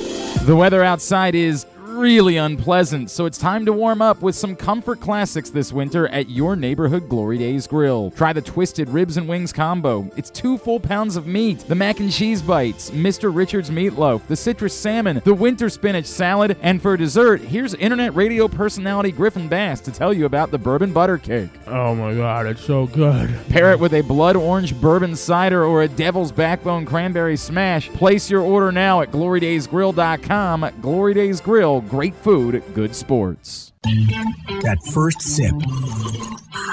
That first bite. Mmm. Start your day off right with a delicious breakfast at Royal Farms. Choose from a fantastic selection of fresh Royal Farms breakfast sandwiches and top it off with a rich hot cup of the freshest coffee in the world.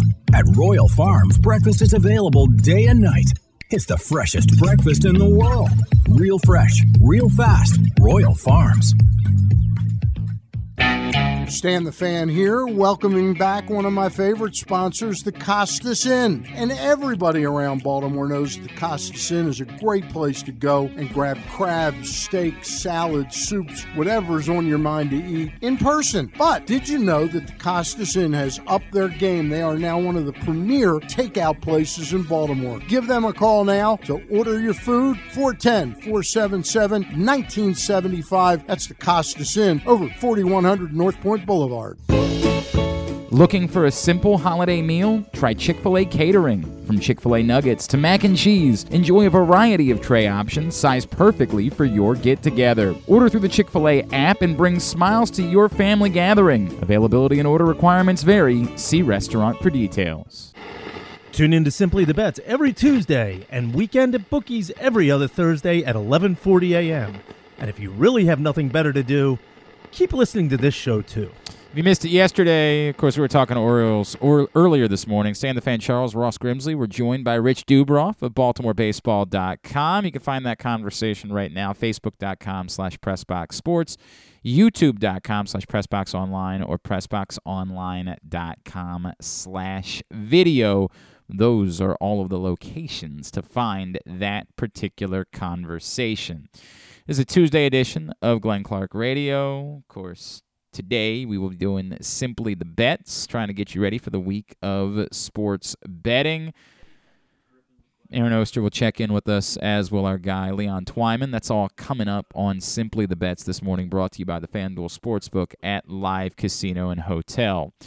The UMBC women's basketball team is a big game this Sunday against American, and then start thinking about your plans for New Year's Day because there's a huge showdown game occurring at the peak. The UMBC men hosting Vermont in a rematch of last year's America East Championship game. You can get your tickets for both of those games right now by going to umbcretrievers.com and experience game day at Chesapeake Employers Insurance Arena. Let's talk a little more college basketball, some college sports in general. Joining us now, as he does every Tuesday morning, he is our friend, Mr. Patrick Stevens from the Washington Post. You follow him on Twitter at Discourse, D1S Course. Patrick, good morning, sir. How are you?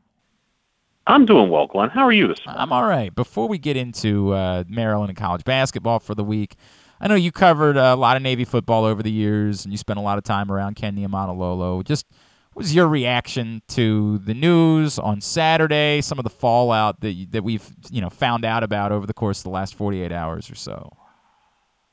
I mean, I, I, I think the first word that, that came to mind was disappointing. Uh, disappointing that that a guy that um, ha- had done so much for, for that program and, and, and that athletic department uh, was basically cut loose. I think a year early, uh, and, and at least a year early.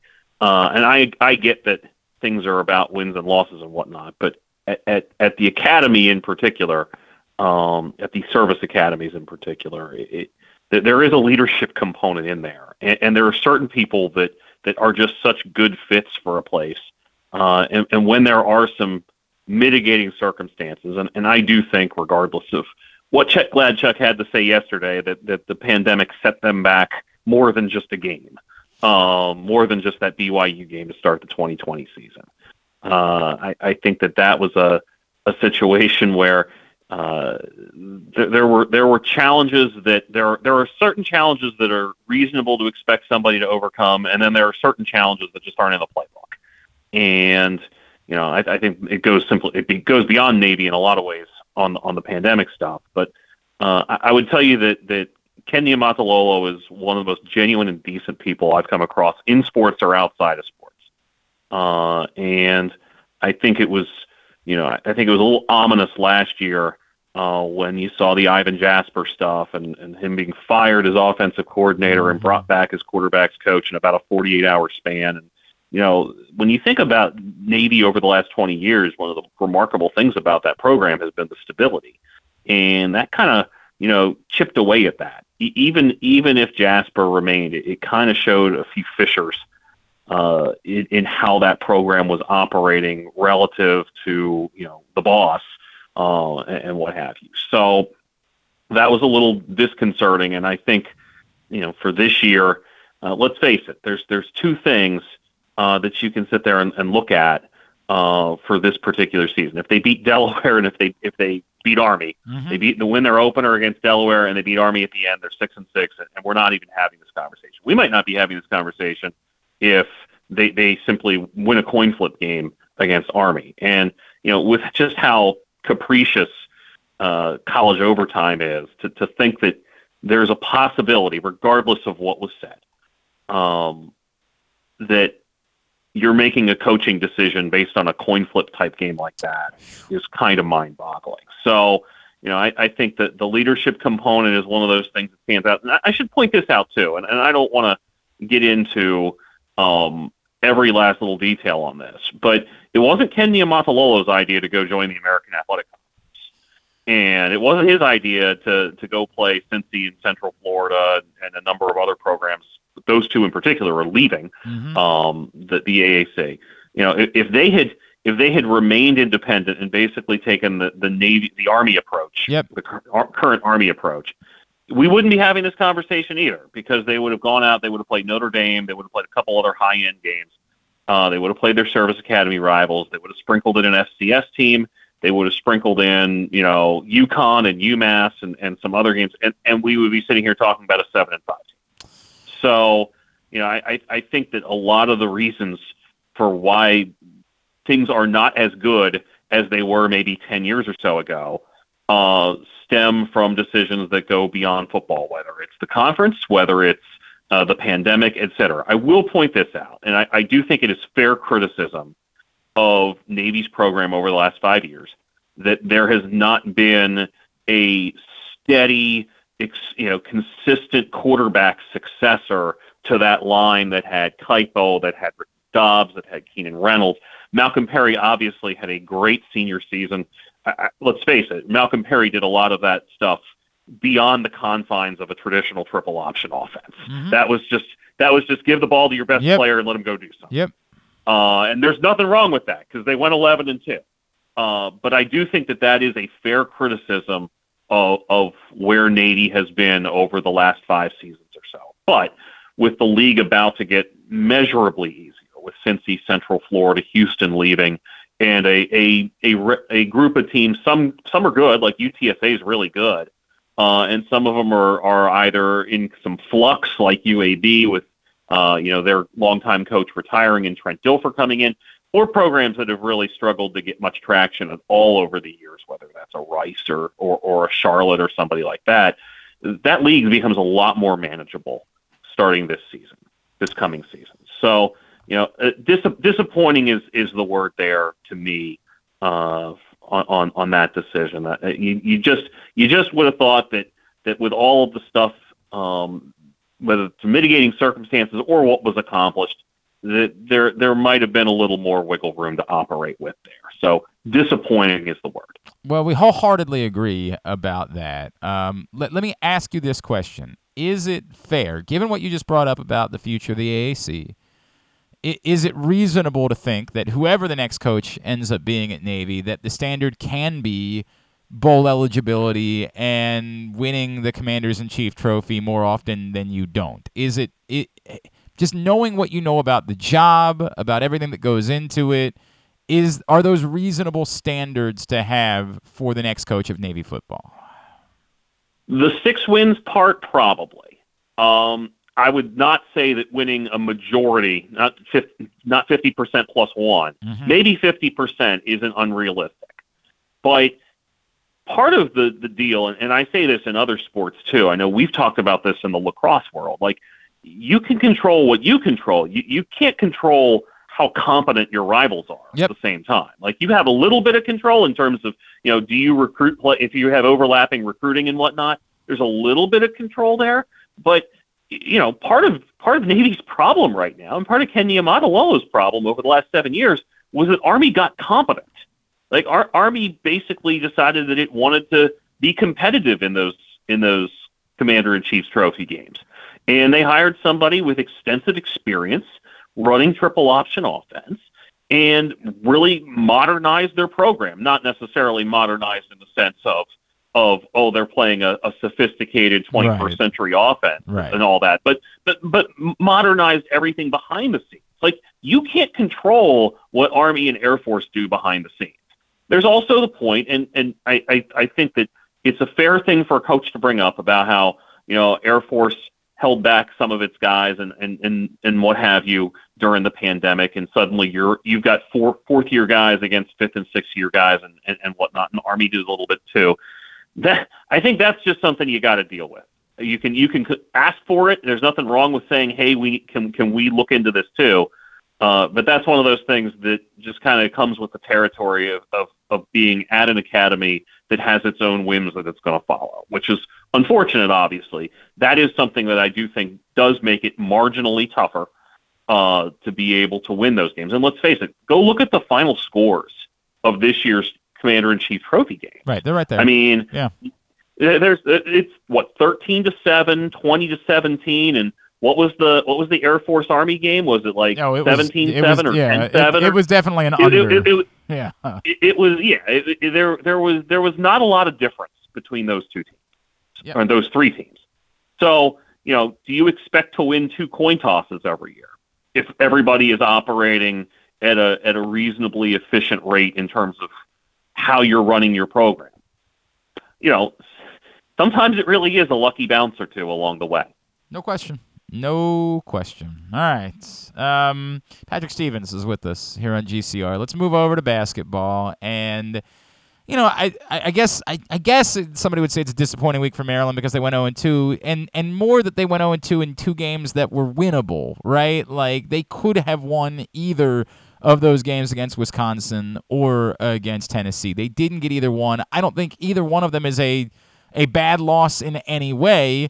Um, just maybe kind of learning that the difficulty, maybe this is one of the growing pains, is they still have to be able to, to kind of close the gap in these very difficult 50 50 games if they're going to take that next step that you and I were talking about beyond just being a team that's competing to get into the NCAA tournament. Yeah, I, I almost don't even write, read too much into the Wisconsin game. Like that, that felt like a okay. You're going to Madison. It's a trip to the dentist. You know, it's never going to be a lot of fun. And that game kind of unfolded almost paint by numbers. Like you kind of knew that it was going to be that kind of game. And you know, w- was Maryland was Maryland the 13th best team in the country? I, I certainly expressed those doubts here, and I've expressed it to a lot of other people too. Good team, probably not the 13th best team in the country. Sure.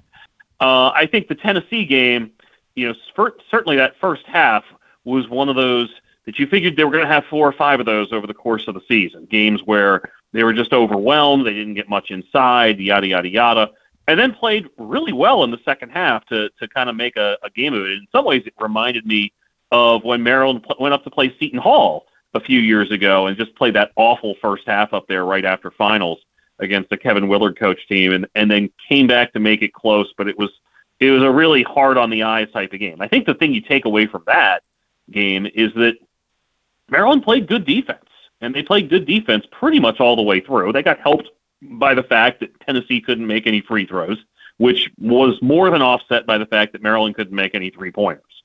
So you you have a scenario where Julian Reese can only play 23 minutes because of foul trouble, and you go two of 24 from three. Let's face it, that is not going to be a winning formula for this team.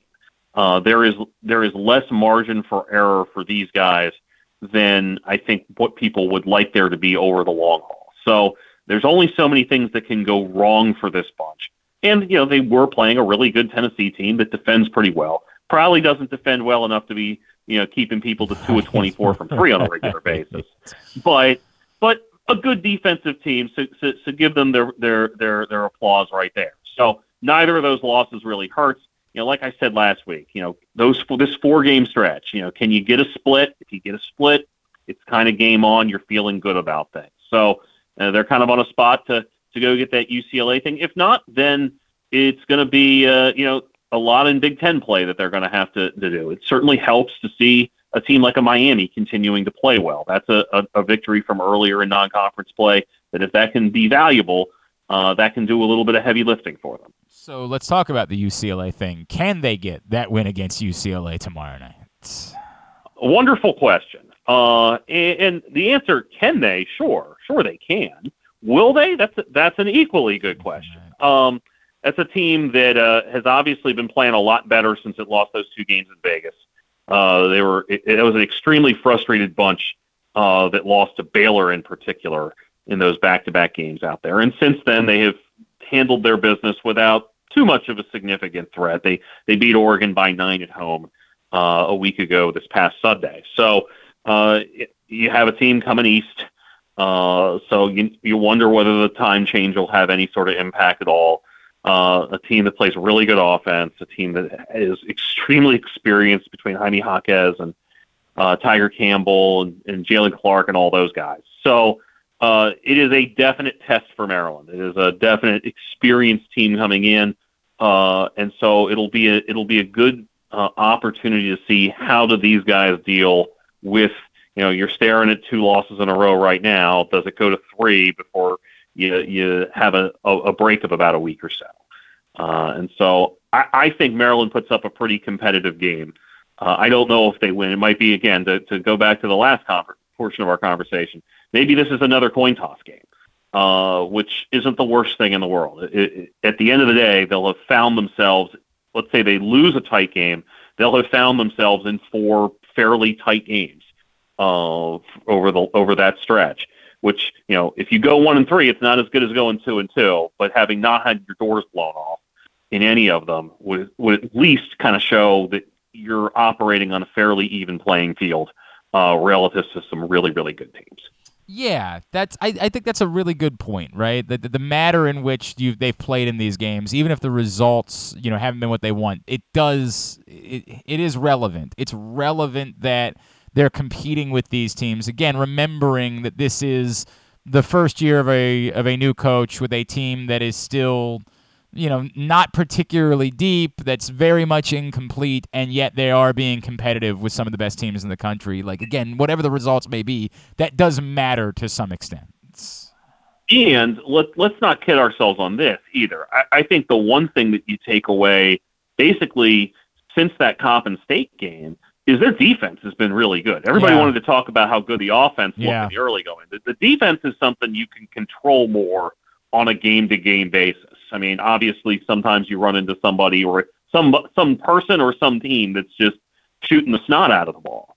But you can largely you have more control over that than well, maybe I'm not having a great day shooting, or maybe I'm running into a good defensive team. Uh, and so I feel like you know that is the most welcome sign of what we've seen this month from Maryland. That you know they kept Illinois to 66. You know they they kept Wisconsin to about a point per possession on the road. You know at the end of the day, as as awful as as as, a watch as that Tennessee game was, they kept Tennessee to 56 points Yep. uh, on a neutral court. So the, if you keep somebody to 56, you're going to have a chance just about any time, uh, unless unless you're like Loyola the other night up at Mount St. Mary's, which we should probably talk about too. Um, I, I was I was gonna go to uh, the Navy first, but we can do that if you like. Obviously, Loyola gets UMBC this evening. Uh, they they have to figure out a way to score some more points at some point. That uh, that that I mean, I, I don't mean to be mean here, but that was really one of the one of the poorest offensive performances I've ever seen. Uh, Mount, Mount St. Mary's was down its top two scorers, was up 24-10 at halftime on Loyola in the 177th edition of the Catholic Flash. Mount was up 49-23 with 2.20 to go. And Loyola put on a press and was able to generate some baskets and narrowed the gap to 51-34. But it was a rough, rough go for the Greyhounds. And by the way, I mean, Mount St. Mary's with 51 points, I, I think they knew it was going to be tough to score points without their two leading scorers. Uh, and so, you know, all credit to the Mountaineers for, for playing some pretty good defense uh, and, and for grinding that out. But if you're Loyola and you you put up 34, and it's not just that the ball isn't going in the basket. There there were times where you didn't know if the ball was going off the rim, and you know, two of 19 from three. It was it was a really really rough watch for for that team, and to get pounded on second chance points, 22 to two, when you have all those misses, oof, that there there are some serious questions I think for just how well Loyola is going to be able to, to navigate some things. And obviously, they haven't played this poorly uh, in in any games previously this season. Uh, but you know, when you have a couple veteran guards who have combined for 2,000 points in their career and they manage two points in a game in a theoretical rivalry game, I, I don't know if that game means quite as much as it once did. Uh, that you're you're asking yourself some questions, and now uh, you're going up against a UMBC team that can that can put the ball in the basket. Yeah. You know, now UMBC is is nothing to write home about defensively, particularly on the perimeter, and maybe that's exactly what Loyola needs to run into a team that's allowing opponents to shoot better than forty percent from the outside. Uh, but the team that I saw the other night, I'm not sure they could have made they could have made thirty percent against anybody. Uh, it was it was a rough, rough go, and so that's certainly two teams heading in separate separate directions. UMBC having won four in a row uh, since that loss to Georgetown, uh, and they win this game, and, and they've pretty much uh, gotten through all of their local rivals. They've beaten Morgan and Coppin as well. They obviously have Maryland at the end of the month Uh, but uh, basically, uh, crown them Baltimore City, Baltimore Metro Yeah, champions the, if they the uh, Battle if of Baltimore, right? No doubt. By the way, it sounds like what you're saying is maybe it was fortunate that I was not available to do the broadcast tonight at Loyola because that that's rough. Um, the I think the the big story locally was uh, what turned out to be a really good game on Sunday between Navy and Towson, and a Navy team that you had pointed out, you know, had tripped up a cou- couple of times. That's a really good win for them. It is, and, and there's a there's a few things here that are worth pointing out on on both sides. We'll start with Navy, uh, and, and Navy. You know, Christian Jones is a guy that had barely played his first three years, and you know he has he has played some really good basketball as a senior. Moved into the starting lineup a little bit earlier in the season. He had a career high twenty, had a huge three late in regulation, another one to put him ahead in overtime, and then you get a guy like Nate Allison who scores fourteen uh, had a late bucket in the first half to really kind of mute Towson a little bit after they dominated much of the last five minutes, and then played really well on a day where, where Navy just didn't have a great outing from Daniel Deaver. Uh, Navy was Navy gave up a 20 to five run late in the first half, comes back early in the second, tightens it up, falls behind by nine with eight minutes to go, comes back, forces overtime. In fact, had the lead. It took a it took a, a little bit of late work by Towson to get it to overtime. Uh, so a good win for Navy, having come off some losses to Lipscomb and VMI and and uh, and West Virginia as well. And so that's a that's a good spot for them being able to get that going into finals. Uh, they'll play uh, they'll play Washington College and VCU coming out of finals. That uh, I think a lesson was learned last year playing Towson right after finals down there. It's not a it's not a good spot on the calendar for them. Uh, so uh, they'll have a few days after finals wrap up before they head down to VCU. Uh, but Navy having some options, finding finding some things, uh, and and just kind of going about their business.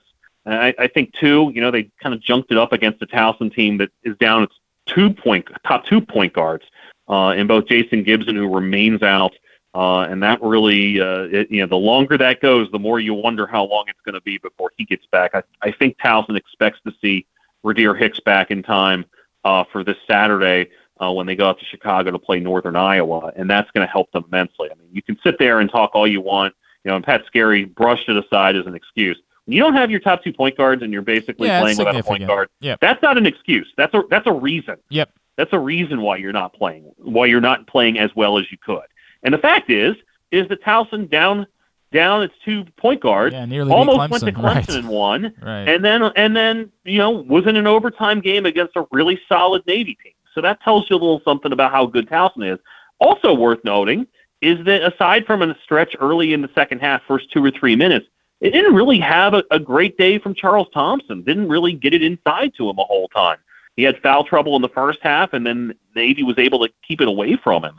Uh, so if you have a scenario against Towson where you know you or where you essentially neutralize Charles Thompson and Jason Gibson isn't playing, you know that kind of narrows their path to victory a little bit. So they they got an okay day out of Nicholas Timberlake, wasn't great. Got an okay day out of Cam Holden, wasn't great. Had eight turnovers.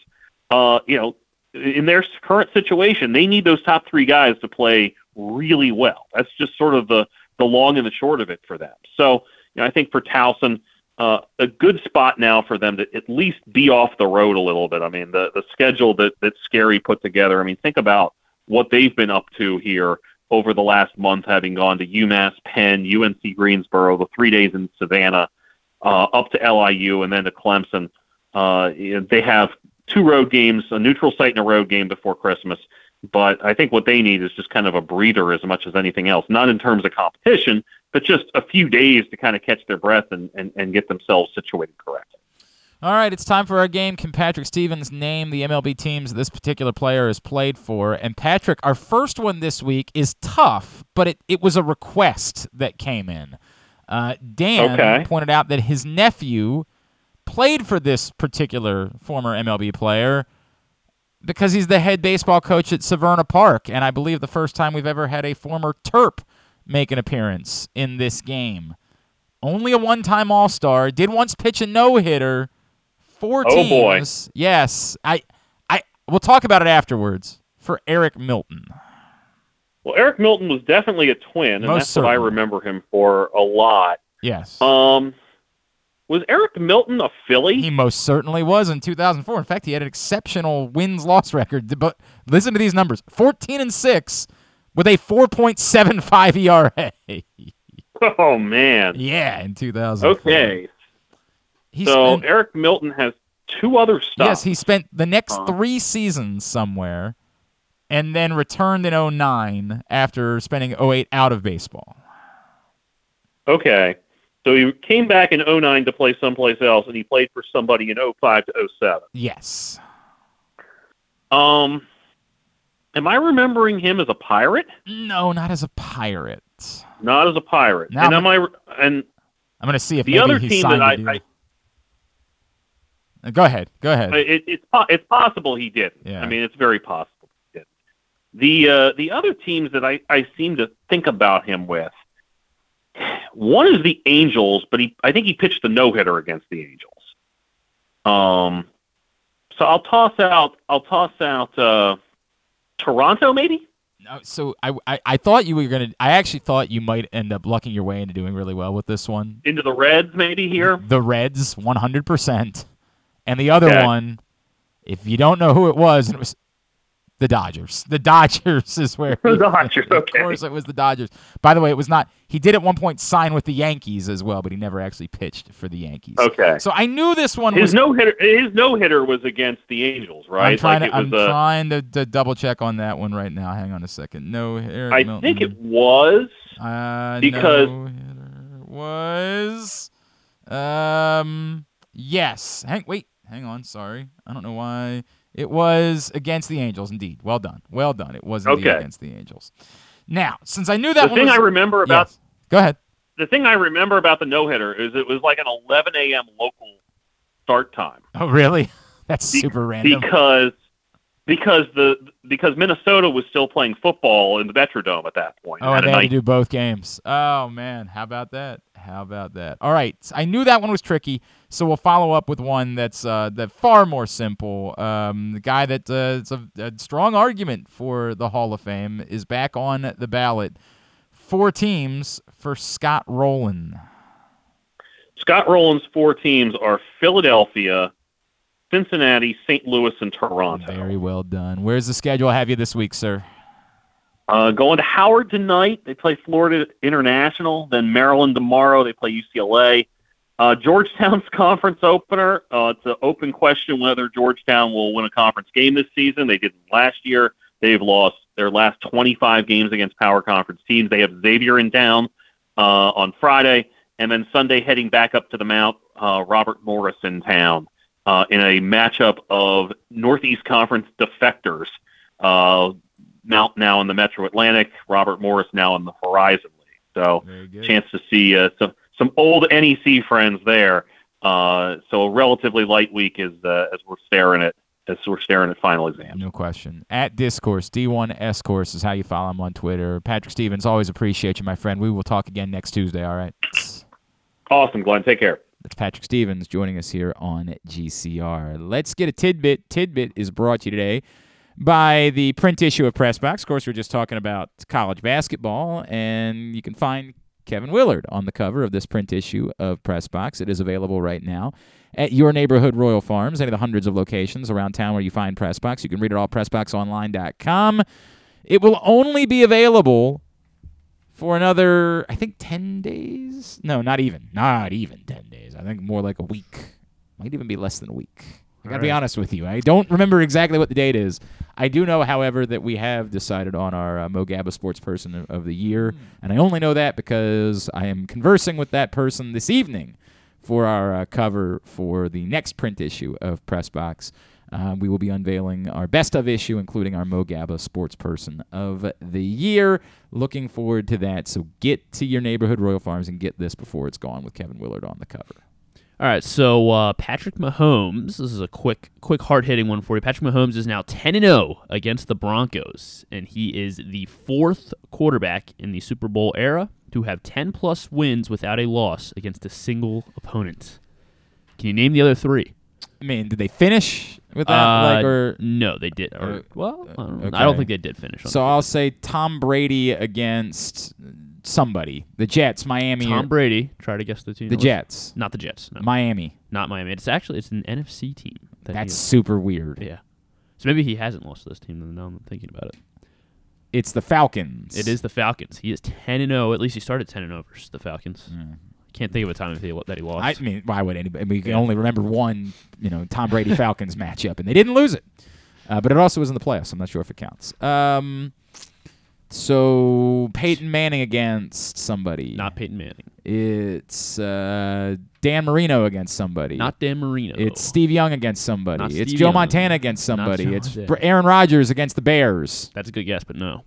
Seems like it should be. Yeah. Um, it's it's okay. We Ben All right. Roethlisberger against the Browns. Uh, both of them are retired. Uh, you, you you guessed the team that this quarterback is on, but you guessed the wrong quarterback. Joe Montana. Not Joe Montana. I guess the team, but I guess the wrong quarter. Terry Bradshaw. Go back to what your first guess was after Brady. Andrew Luck. Yes, Andrew, Andrew Luck. Luck. against the Texans. Not the Texans. The Jaguars. Not the Jaguars. The Titans. The Titans, eleven and zero. I don't remember Andrew, Luck, dominating the Titans like that. Andrew Luck killed the Titans. That's 11 really and 0. weird. Uh, Uh, and one more. It's Brett Favre. Not Brett Favre. Drew Brees. The team that Patrick Mahomes is undefeated against.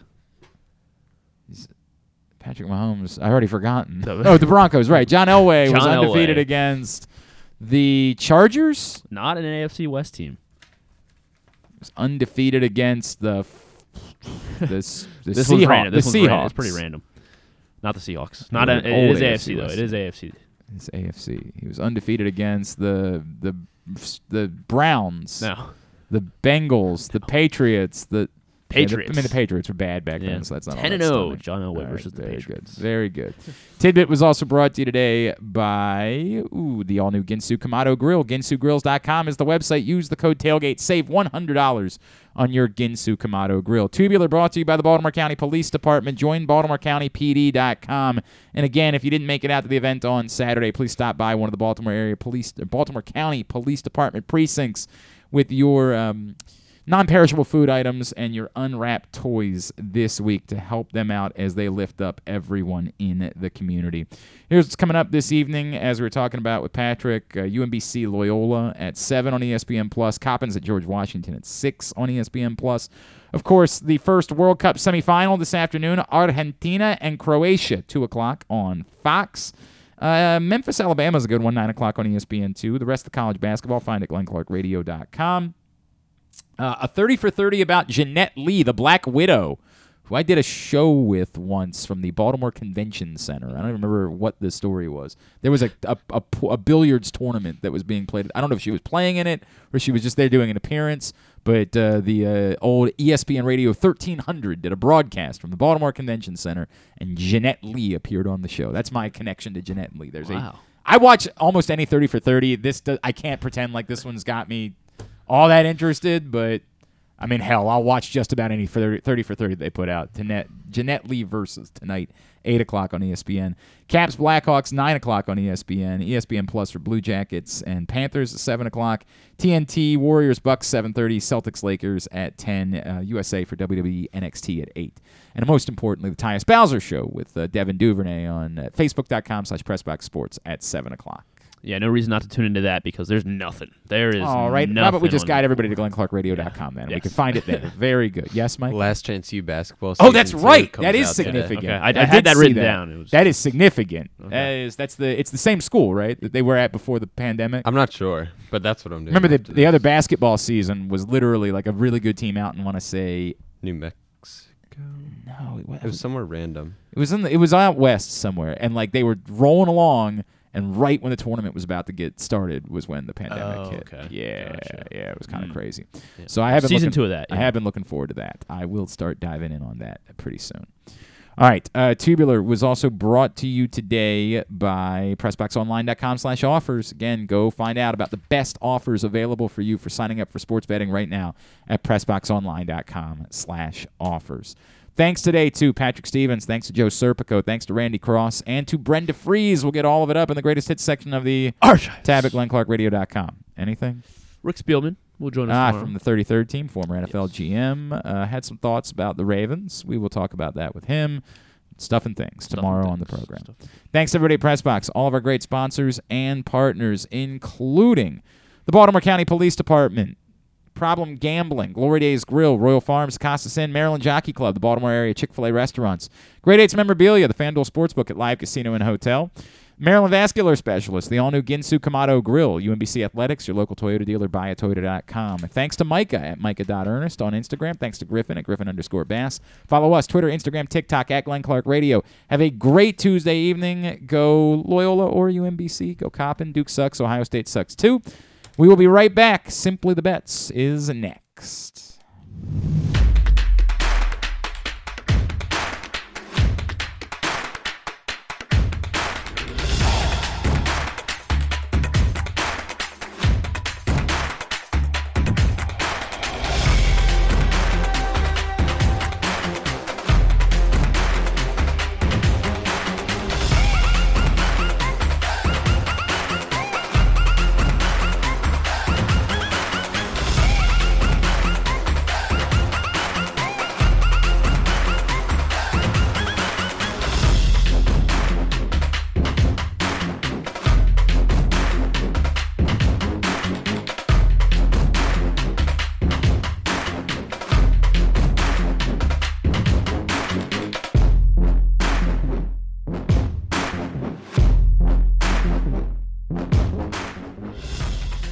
Welcome into Simply the Bets, brought to you by the FanDuel Sportsbook at Live Casino and Hotel Maryland. In just a couple of seconds, our friend Aaron Oster from Circa Sportsbook out in Vegas is going to check in with us. Then later on in the program, we will head to the FanDuel Sportsbook at Live Casino and Hotel Maryland, where Griffin and I are going to be tomorrow, gloating about how we kicked those losers from Pittsburgh's asses in our contest wiped the floor with them. We blew them. The, not only did the Ravens blow out the Steelers 16 to 14, but we blew them out by two picks as well. Blowout central up in here. The And way we- this football season's been going, two picks is like it's a blowout, It is, baby. yeah. It's a blowout. We kicked ass, took names, and we're gonna go down and gloat, and we're gonna watch them be miserable eating hot wings, and we don't have to worry about it. We're we're good. We just get to enjoy. Life is good, man. We're gonna do that tomorrow, but we'll uh, chat with our buddy Leon Twyman from the FanDuel Sportsbook at Live Casino and Hotel a little bit later on in the program. Right now. Is, uh, out in Vegas, the Circa Sportsbook. He is our friend Aaron Oster, and he's back with us here on Simply the Bets. Aaron, good morning, pal. How are you? Well, I, I would have been doing a lot better if overtime didn't exist in that Yep, Navy yeah, game. that's two of us. that's two of us that uh, both miss on. Thankfully, I got the uh, under four total touchdowns on Ravens Steelers, so that one saved my weekend because I put a nice little chunk of change on that one. I put a nice chunk of change. All right, um, a couple of things really quickly for you. One, thank you to Aaron who signed up for our Bowl Pick'em. Now, do not be scared off by Aaron Oster, a professional participating in our Bowl Pick'em, because even he has no effing clue who's playing in these games and who might win. Not. It's bowl season. You have no idea what's going to happen. So you can still get in and uh, help us help the Helping Up mission. It's twenty dollars to get in. We need like five more people. That's the number. I need about five more folks to get in and sign up and fill it. Twenty dollars, half the pot to the winner, the other half of the pot to Helping Up mission. Worst case scenario, you have gone and helped the folks at Helping Up Mission. Best case scenario, you're winning some money, and all you got to do is pick outright winners of the bowl games. Very simple. Glenn Dash Clark on Venmo, at Glenn Clark 180 on PayPal, or uh, dollar sign Glenn Clark Radio on Cash App. Twenty dollars to get in. We'll get you a spot in our bowl pick'em. Yeah, not a great week for Aaron last week. Um, as he pointed out, the under went to die in overtime. I tried warning everybody. The moment the game went to overtime, I sent out a tweet. I said, "Look, I bet the under too," and we did everything right. It, we, this should be like soccer betting, where overtime doesn't count. Right? Ninety minutes. Or you should be able to buy insurance or something. Something like in that. blackjack. Unreal. But you knew it was happening. The moment the game went to overtime, I just said, look, man, they, these teams can't score. One offensive touchdown all game.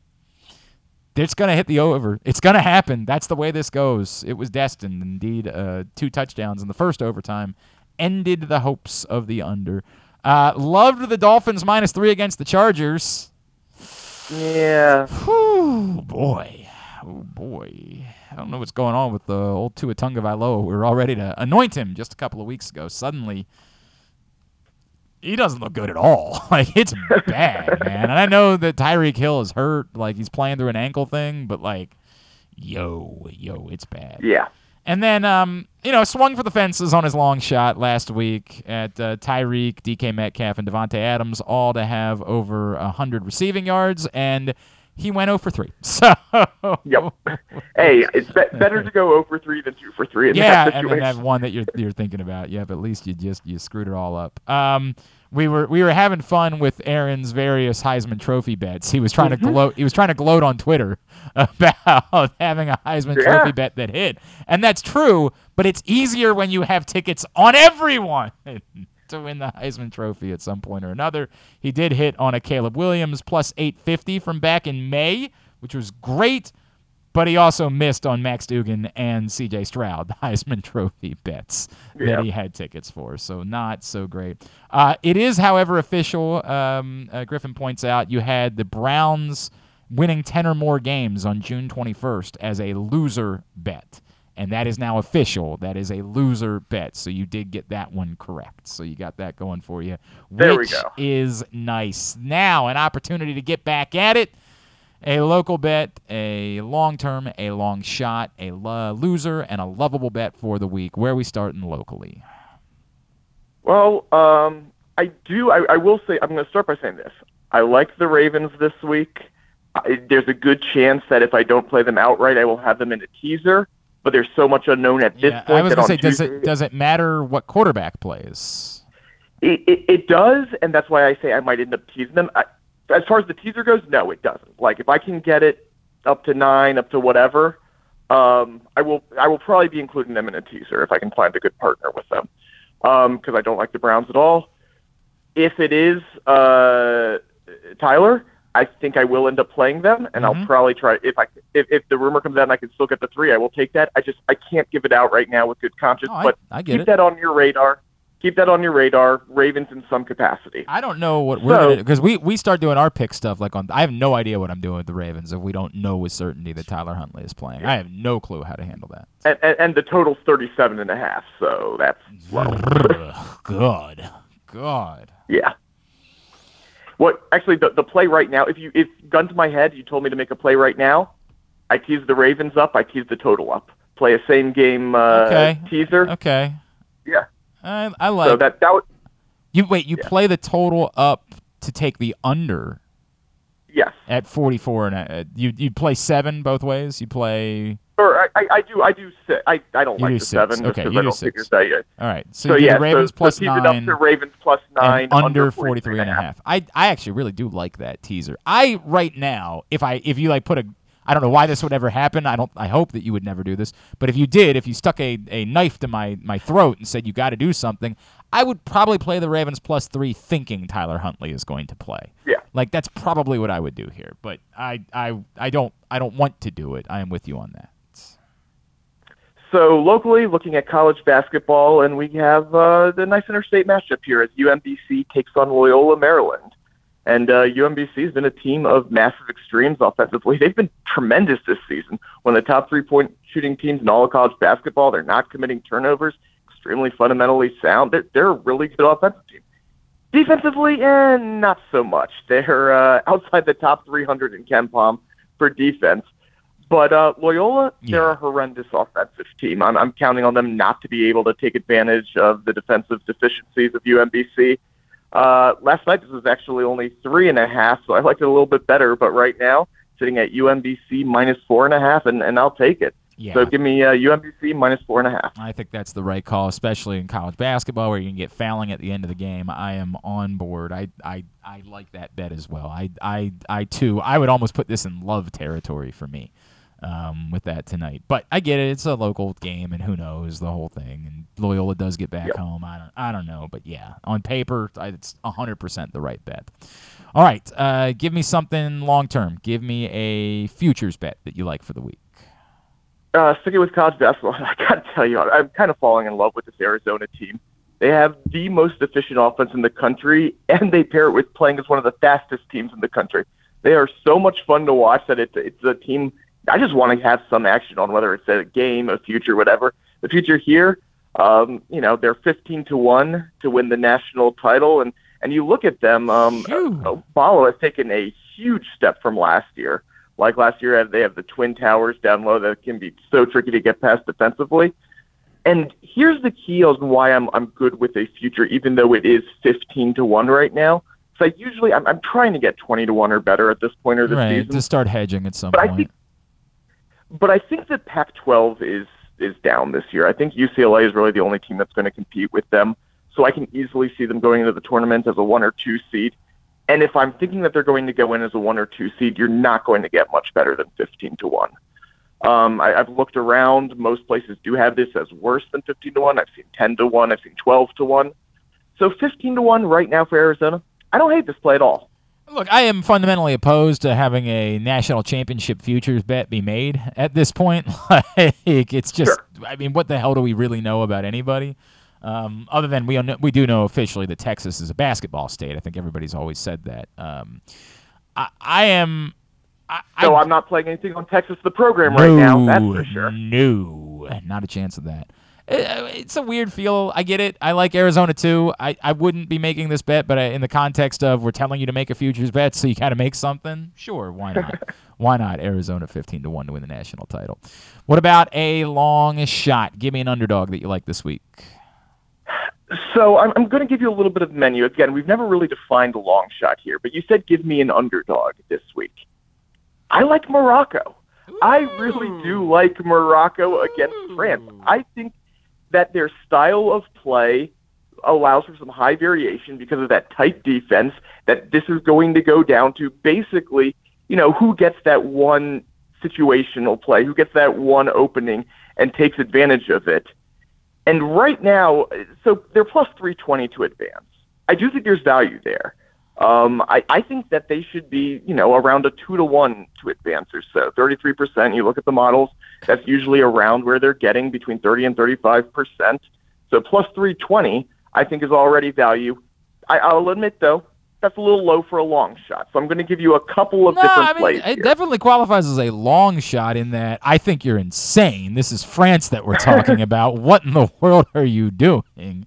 Um, but uh, but I it's it's bold. I like the thought. Yeah, I but I will say if you are looking for a bigger long shot, I, I think Morocco in regulation at plus six hundred is really interesting. I think that again, this this is I, I you know Morocco's going to lock down, and I think this ends up being a very low scoring regulation.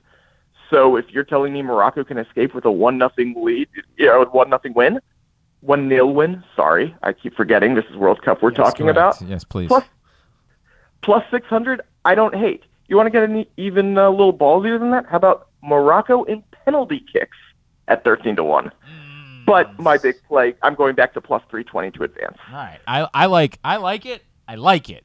I'm not there's I think you're insane. I like that you're doing it. I don't like the bet. I think France is winning. I hate the bet, but I love that you've got the balls to do it, my friend. I am all on board with that. Aaron Oster is with us from the Circa Sportsbook out in Vegas. Now we move on. Give me the bet. You say whatever you do, you're going to be making all sorts of crazy bets. Don't make this one. This bet is a loser. Back to college basketball, and this is one I've been waiting to give out because I, I always felt they were overhyped. I was just waiting for another team to step up. I'm out on Creighton. Um, I, I thought that they were getting way overhyped going into this season. I just didn't know who in the Big East could be good. I thought the Big East was going to be a bit of a mess. And now UConn has cu- stepped up. They are very clearly the class of the Big East. And by the way, I also think Xavier is pretty good as well. Uh, when all of a sudden, I think they're going to be making some noise when we get into uh, February and March. Creighton's still plus 210 to win the Big East. I don't think this is happening. Uh, Creighton might even be worse than I initially thought. I just thought they were a little overrated before, and they might just be a little bit mediocre. So uh, do not play Creighton plus 210 to win the Big East, and, and I'm kind of fading Creighton overall. Okay. I mean, I I I get it. I I don't know. They they just always seem like the type of team that at some point we're gonna get to later in the season and we'll be like, oh right, they're right back in the mix. But I hear you. Like, UConn definitely at the moment appears to be the team to beat in the Big East. So I I'm not gonna argue with any of that. And then give me the bet that you say, uh, go do it right now. Now, now, now, now, now. Get to the FanDuel Sportsbook at Live Casino and Hotel. Make this bet because it is your love bet for the week. Uh, I think with a lot of these bowl games, as you said at the beginning, this these games are crazy. You don't know who's going to play. You don't know who's going to be motivated. So I actually tend to stay off of uh, the spreads. I, I will play them here or there, but um, I, I do like totals in these uh, bowl games. I think you know there are some games that are very offensively uh, engineered, and there are some games I think that the total's just too high. Teams won't be motivated. There's too many players out, and that's the case. Actually, it's a local for me, the Las Vegas Bowl. I think the total's way too high in this one between Florida and Oregon State. It's set at 54 and a half. There are two teams whose pace ranks in the bottom half of the league. Oregon State all the way down at 127th for pace. Anthony Richardson opted out for Florida. And I also think that the change of time to this game, which is up to 11 a.m. Pacific, was originally supposed to be a night game in Vegas, and that was due to the Raiders getting flexed out of Sunday Night Football, so they need a little more time to uh, turn the field around. I think that's going to impact the atmosphere for the game and impact kind of the preparation and, and any juice that this game had. So, uh, you know, take everything there. Give me under 54 and a half in the Las Vegas Bowl. Uh, it's 52 and a half. Oh, it has gone down. Okay. Yeah. That, I still like the under there. Okay, I, I, all would, right. I would play it down to 50, but uh, yeah. Okay. All right. As long So- as I just want to make sure we're all on board with that. So under 52 and a I- I- half in the Las Vegas Bowl. Are you going? Yes. Probably not, but there's a chance. All right, all right. I mean, I, I don't have any interest in it. I don't know why you would. I do remember, however, like when I lived in a climate, like when I lived in Phoenix, there were all these random events and random things going on. I'd be like, ah, what the hell? I'll go look at it. And I seriously am very thankful that I did go to that Boise State Oklahoma football game in the Fiesta Bowl all those Well, years yeah. because it was maybe the greatest college football game ever played. But the night before, when my buddy was like, "Hey, you want to go to that game tomorrow night?" I was like, "Eh, I don't know. Like to do what? I think I do believe Adrian Peterson was playing for Oklahoma at the time, and so I said to myself, "Well, I can see Adrian Peterson. I guess I'll go." Really, Sure. really glad that I made that decision. But there were a lot of other random ones where I was like, "Eh, I'm good. I think I'm gonna. I think I'll be all right. If I miss the Shannon Briggs Sergei Liakhovich championship fight, I think I'll survive. If I don't make it out to that." All right. Um. Uh, what does everybody need to know about this? Oh, what? Uh, what? s- I wanted to ask Aaron about the. Uh, so they have the bowl specials. Speaking of over unders, what am I missing with the uh, the lowest scoring game among all bowl games to be Iowa versus Kentucky at plus four ten? That's gonna be Uh, that's got to be the lowest scoring bowl. Yeah. Uh, well, first of all, I believe, and I I haven't been able to 100% nail this down. I'm about 98% sure that is the lowest total in the history of bowl games at 31 and a half right now.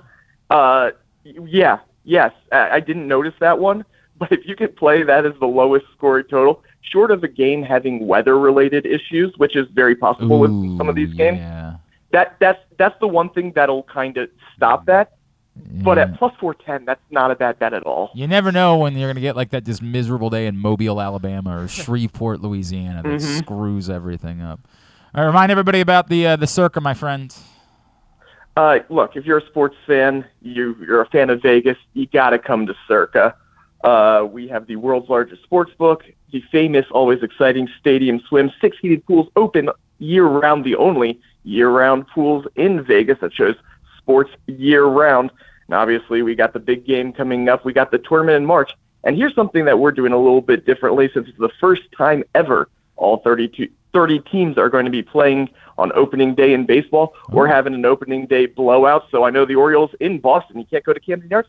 Come out to Vegas for opening day. Check that out. It'll be a blast at Circa. And the tournament's still going on at that point, so it does seem like a, a decent way to spend a nice little weekend out in Vegas. Good deal. All right, at the Aoster on Twitter is how you follow him. Appreciate you, pal. We will talk to you again next Tuesday. All right. I hope everyone has their best. There you go. That is Aaron Oster from the Circa Sportsbook out in Vegas. You got it, uh, uh, Griffin. We got it. We're, we're thank you. we're about to have a hot mic situation there. About to start saying terrible things. gotta gotta stay locked and loaded sometimes. Don't know what was going on there. All right, when we come back in, we will head to the FanDuel Sportsbook at Live Casino and Hotel Maryland. That's where their general manager, Leon Twyman, is standing by. We will talk about what's going on there this week as we continue along here on Simply the Bets. Gambling can be a fun and entertaining experience, but there are risks involved. If you're planning on betting on the game at the casino or on your phone or computer, know your limit, stay within it. Set a budget and a time to stop. Remember, gambling isn't a financial solution and it doesn't mix well with alcohol or drugs. Know the risks and have a plan before you begin gambling. For free and confidential services, call 1 800 Gambler 24 7 or go to helpmygamblingproblem.org. That first sip. That first bite. Mmm. Start your day off right with a delicious breakfast at Royal Farms. Choose from a fantastic selection of fresh Royal Farms breakfast sandwiches and top it off with a rich hot cup of the freshest coffee in the world. At Royal Farms, breakfast is available day and night. It's the freshest breakfast in the world. Real fresh, real fast. Royal Farms.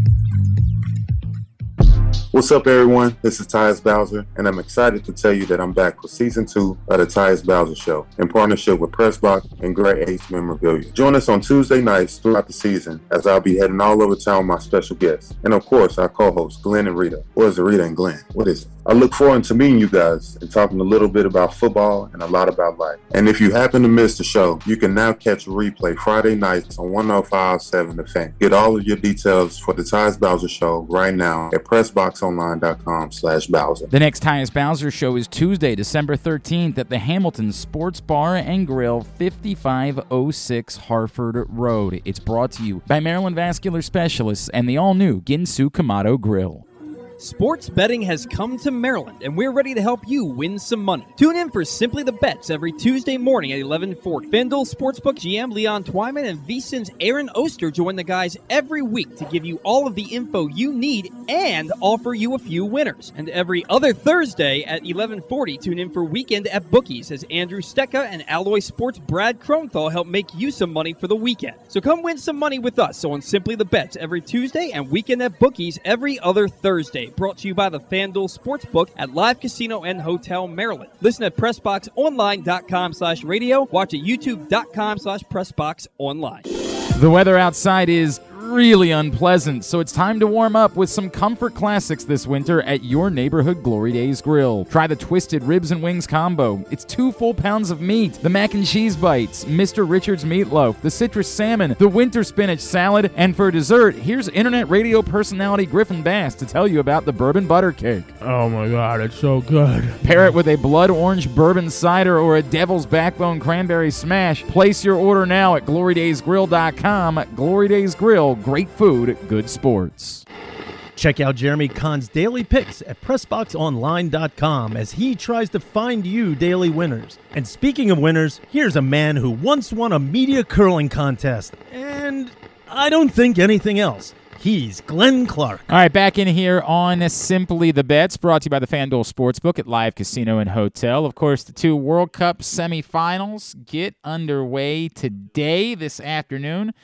Croatia and Argentina. And then, as we were just talking about with Aaron, tomorrow, France and Morocco. No better place to watch and bet on those. And I was thinking about, we talked about it yesterday, Sunday would be perfect because you have 10 a.m., the World Cup final, right into a day full of football viewing with no Ravens game to have to stress over on Sunday. So just a glorious day that you could camp out in the FanDuel Sportsbook from 10 a.m. until the end of the Sunday night game and enjoy, revel. Maybe you got folks who are starting to come in for the holidays. Be a great way to spend the day watching, betting on sports in a festive atmosphere in the FanDuel Sportsbook. And that's where we head right now. Our guy, Leon Twyman, general manager of the FanDuel Sportsbook, is with us once again here on Simply the Bets. Leon, what's going on, my friend? How are you? Hey, I'm good. How you doing? Everything is good, man. Um, so last time we checked in, you were struggling against RoboKeeper. Has your success improved at all in the last seven days? Uh, it has not. Oh boy. Oh boy. do you have uh, do you have official stats? Have you, or did you sort of stop counting at some point because it was going so poorly? You know, it, it's just so bad. I prefer not to embarrass myself. uh, the RoboKeeper is still there through Sunday, correct? that is correct.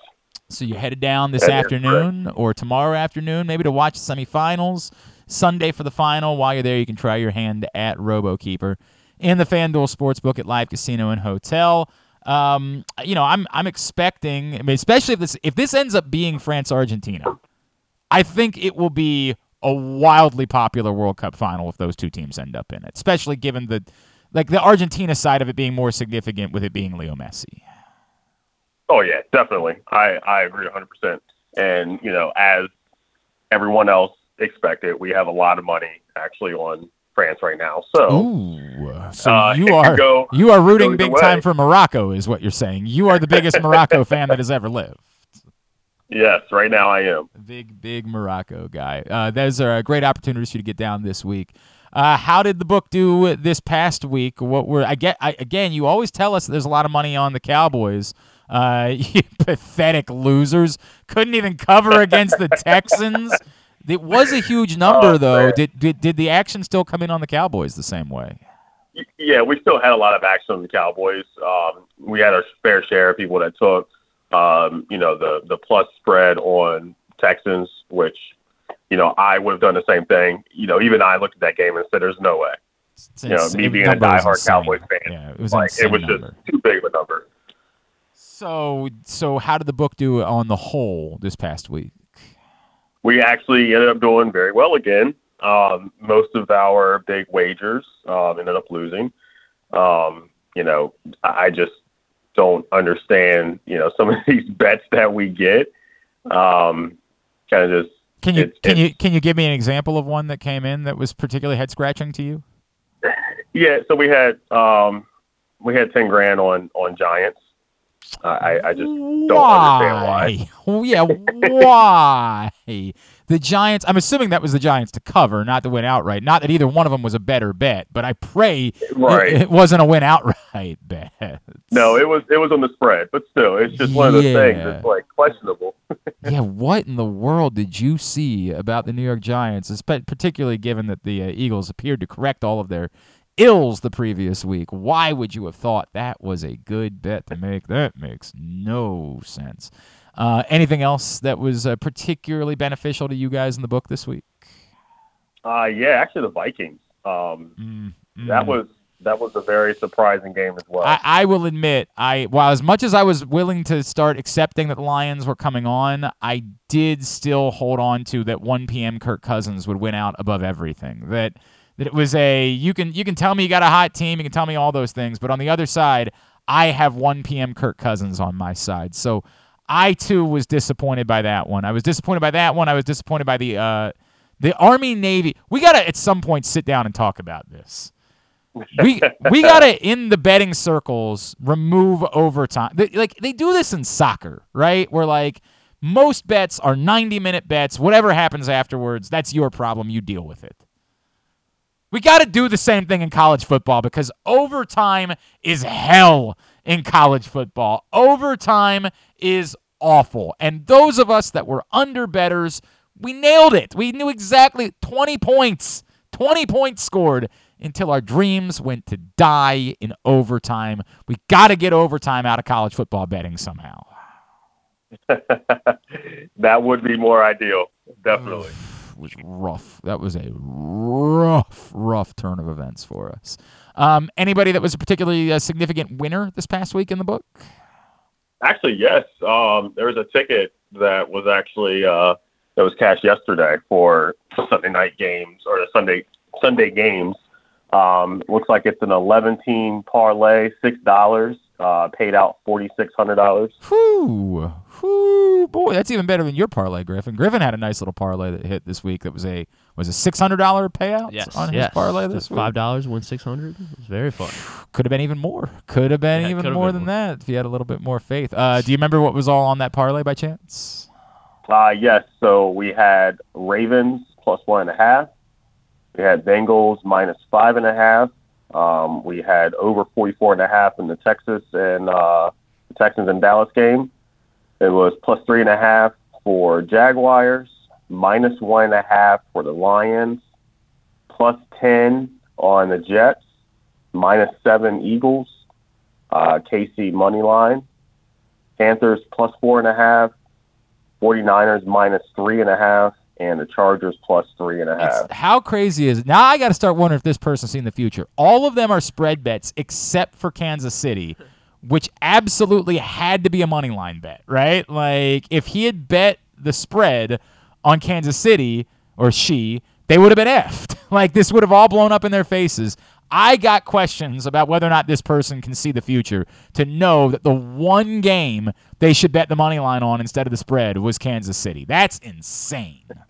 like It, it, it's pretty surprising to see that. that's nuts, man. That and it, that one would have been an easy spread bet, I think, for a lot of people to make. Looking at it, like it's Denver. Come on, they can't do anything offensively, and it's the Chiefs on the other side. That is bold. Also, the the heroism of the Jets uh, going down and getting a statement cover field goal late in order to make sure that that happened. That is bold. What a play.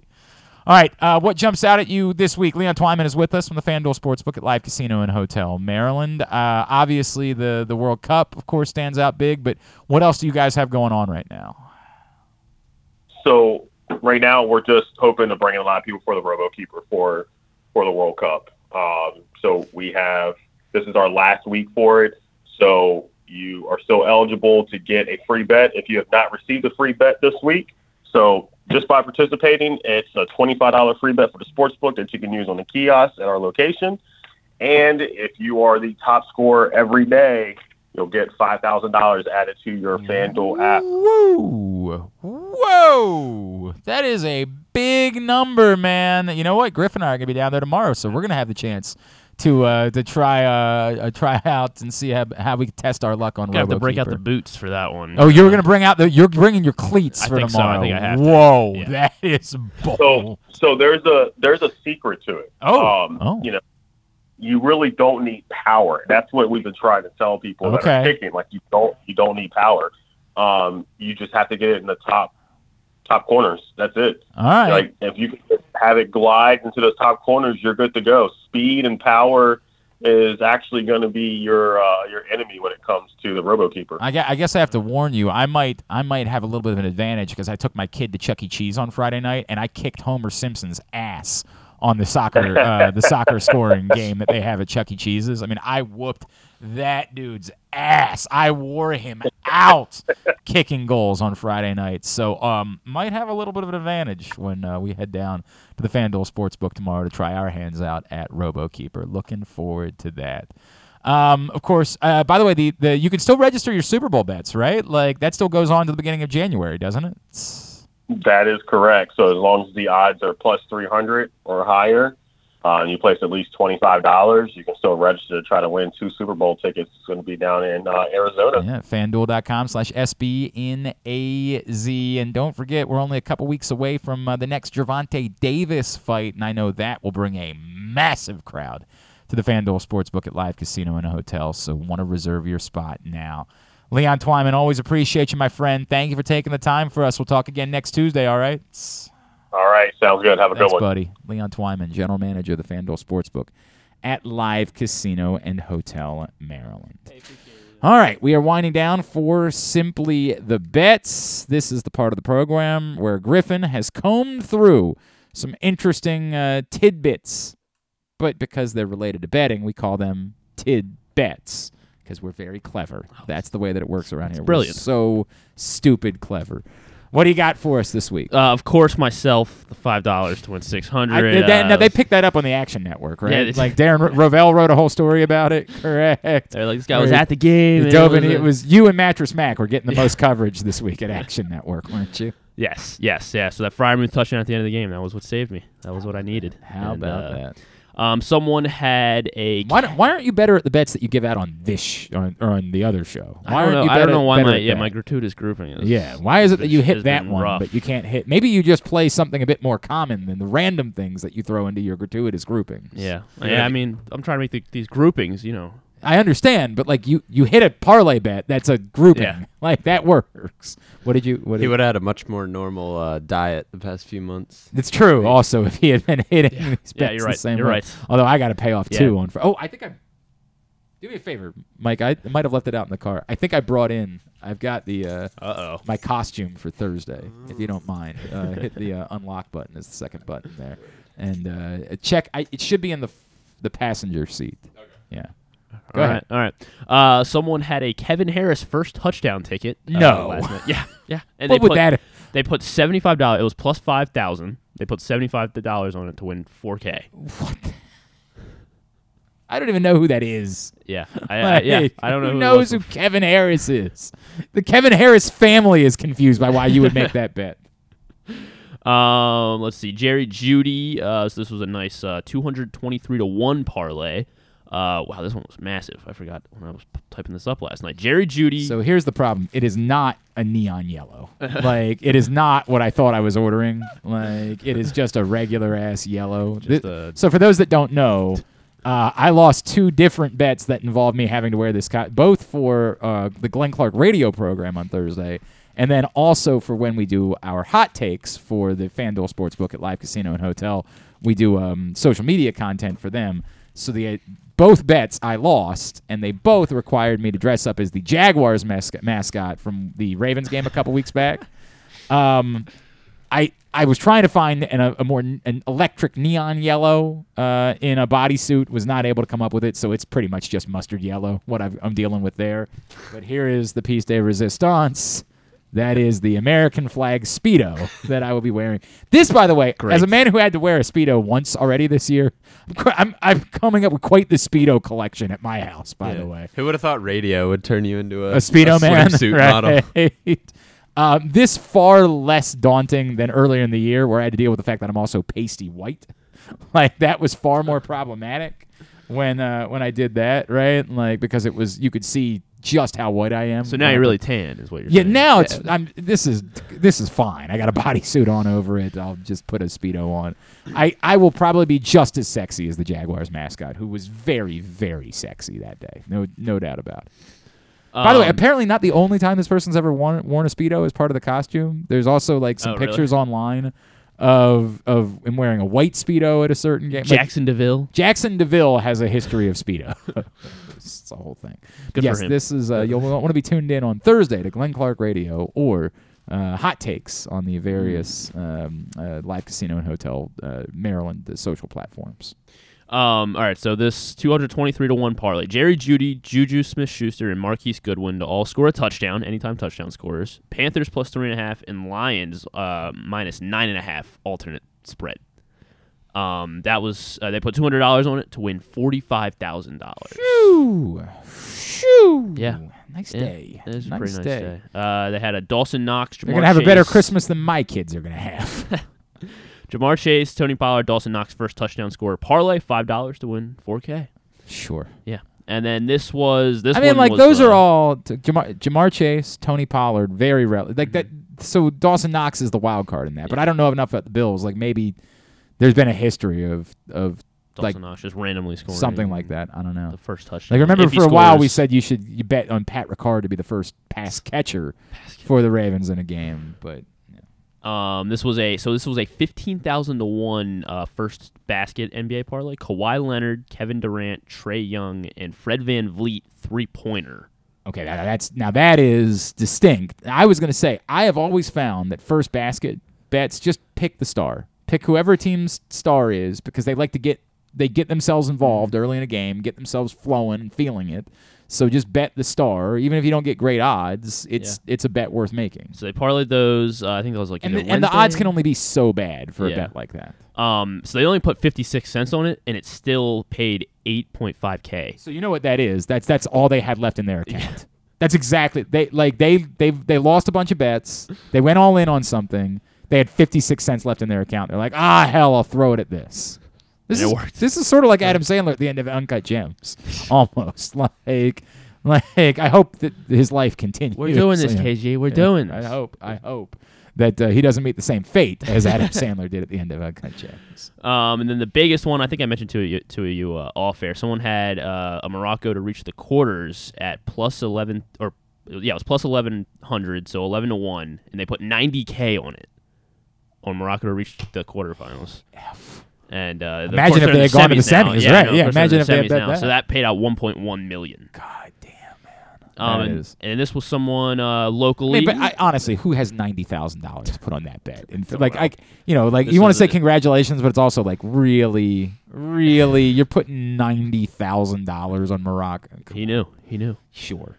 Um, this person, I think they, they cashed it at the live casino because they were tweeting with the uh, live casino hotel account. It was her name was Toshika Peterson from Okay. Laurel, Maryland, and she put ten dollars on a Bellator parlay, Bellator MMA. Oh, I saw um, this, on yeah. all underdogs for Friday night, and she won thirteen thousand. Wow! And they were all on like it was even like Christian Echols was a twenty five or Pat Downey, Baltimore native. Yes. uh, yeah. Wait He a second. Pat Downey's fighting with Bellator now. Yes, I didn't know that. And he lost. He lost on Friday. that's- unfortunately, that's he was a a twenty-five to one favorite, and uh, Oh, he man. lost as part of this parlay. Oh, that's rough. Uh, but yeah, ten to win thirteen k. That's on, on. Bellator. I was so excited. Uh, Pat's a, a very controversial dude. Yes, he is. Yes, he is. But I've kind of always liked him for some weird reason. May- Maybe I'm going to find something that he said that I'm going to say, all right, I'm going to have to stop liking you at some point.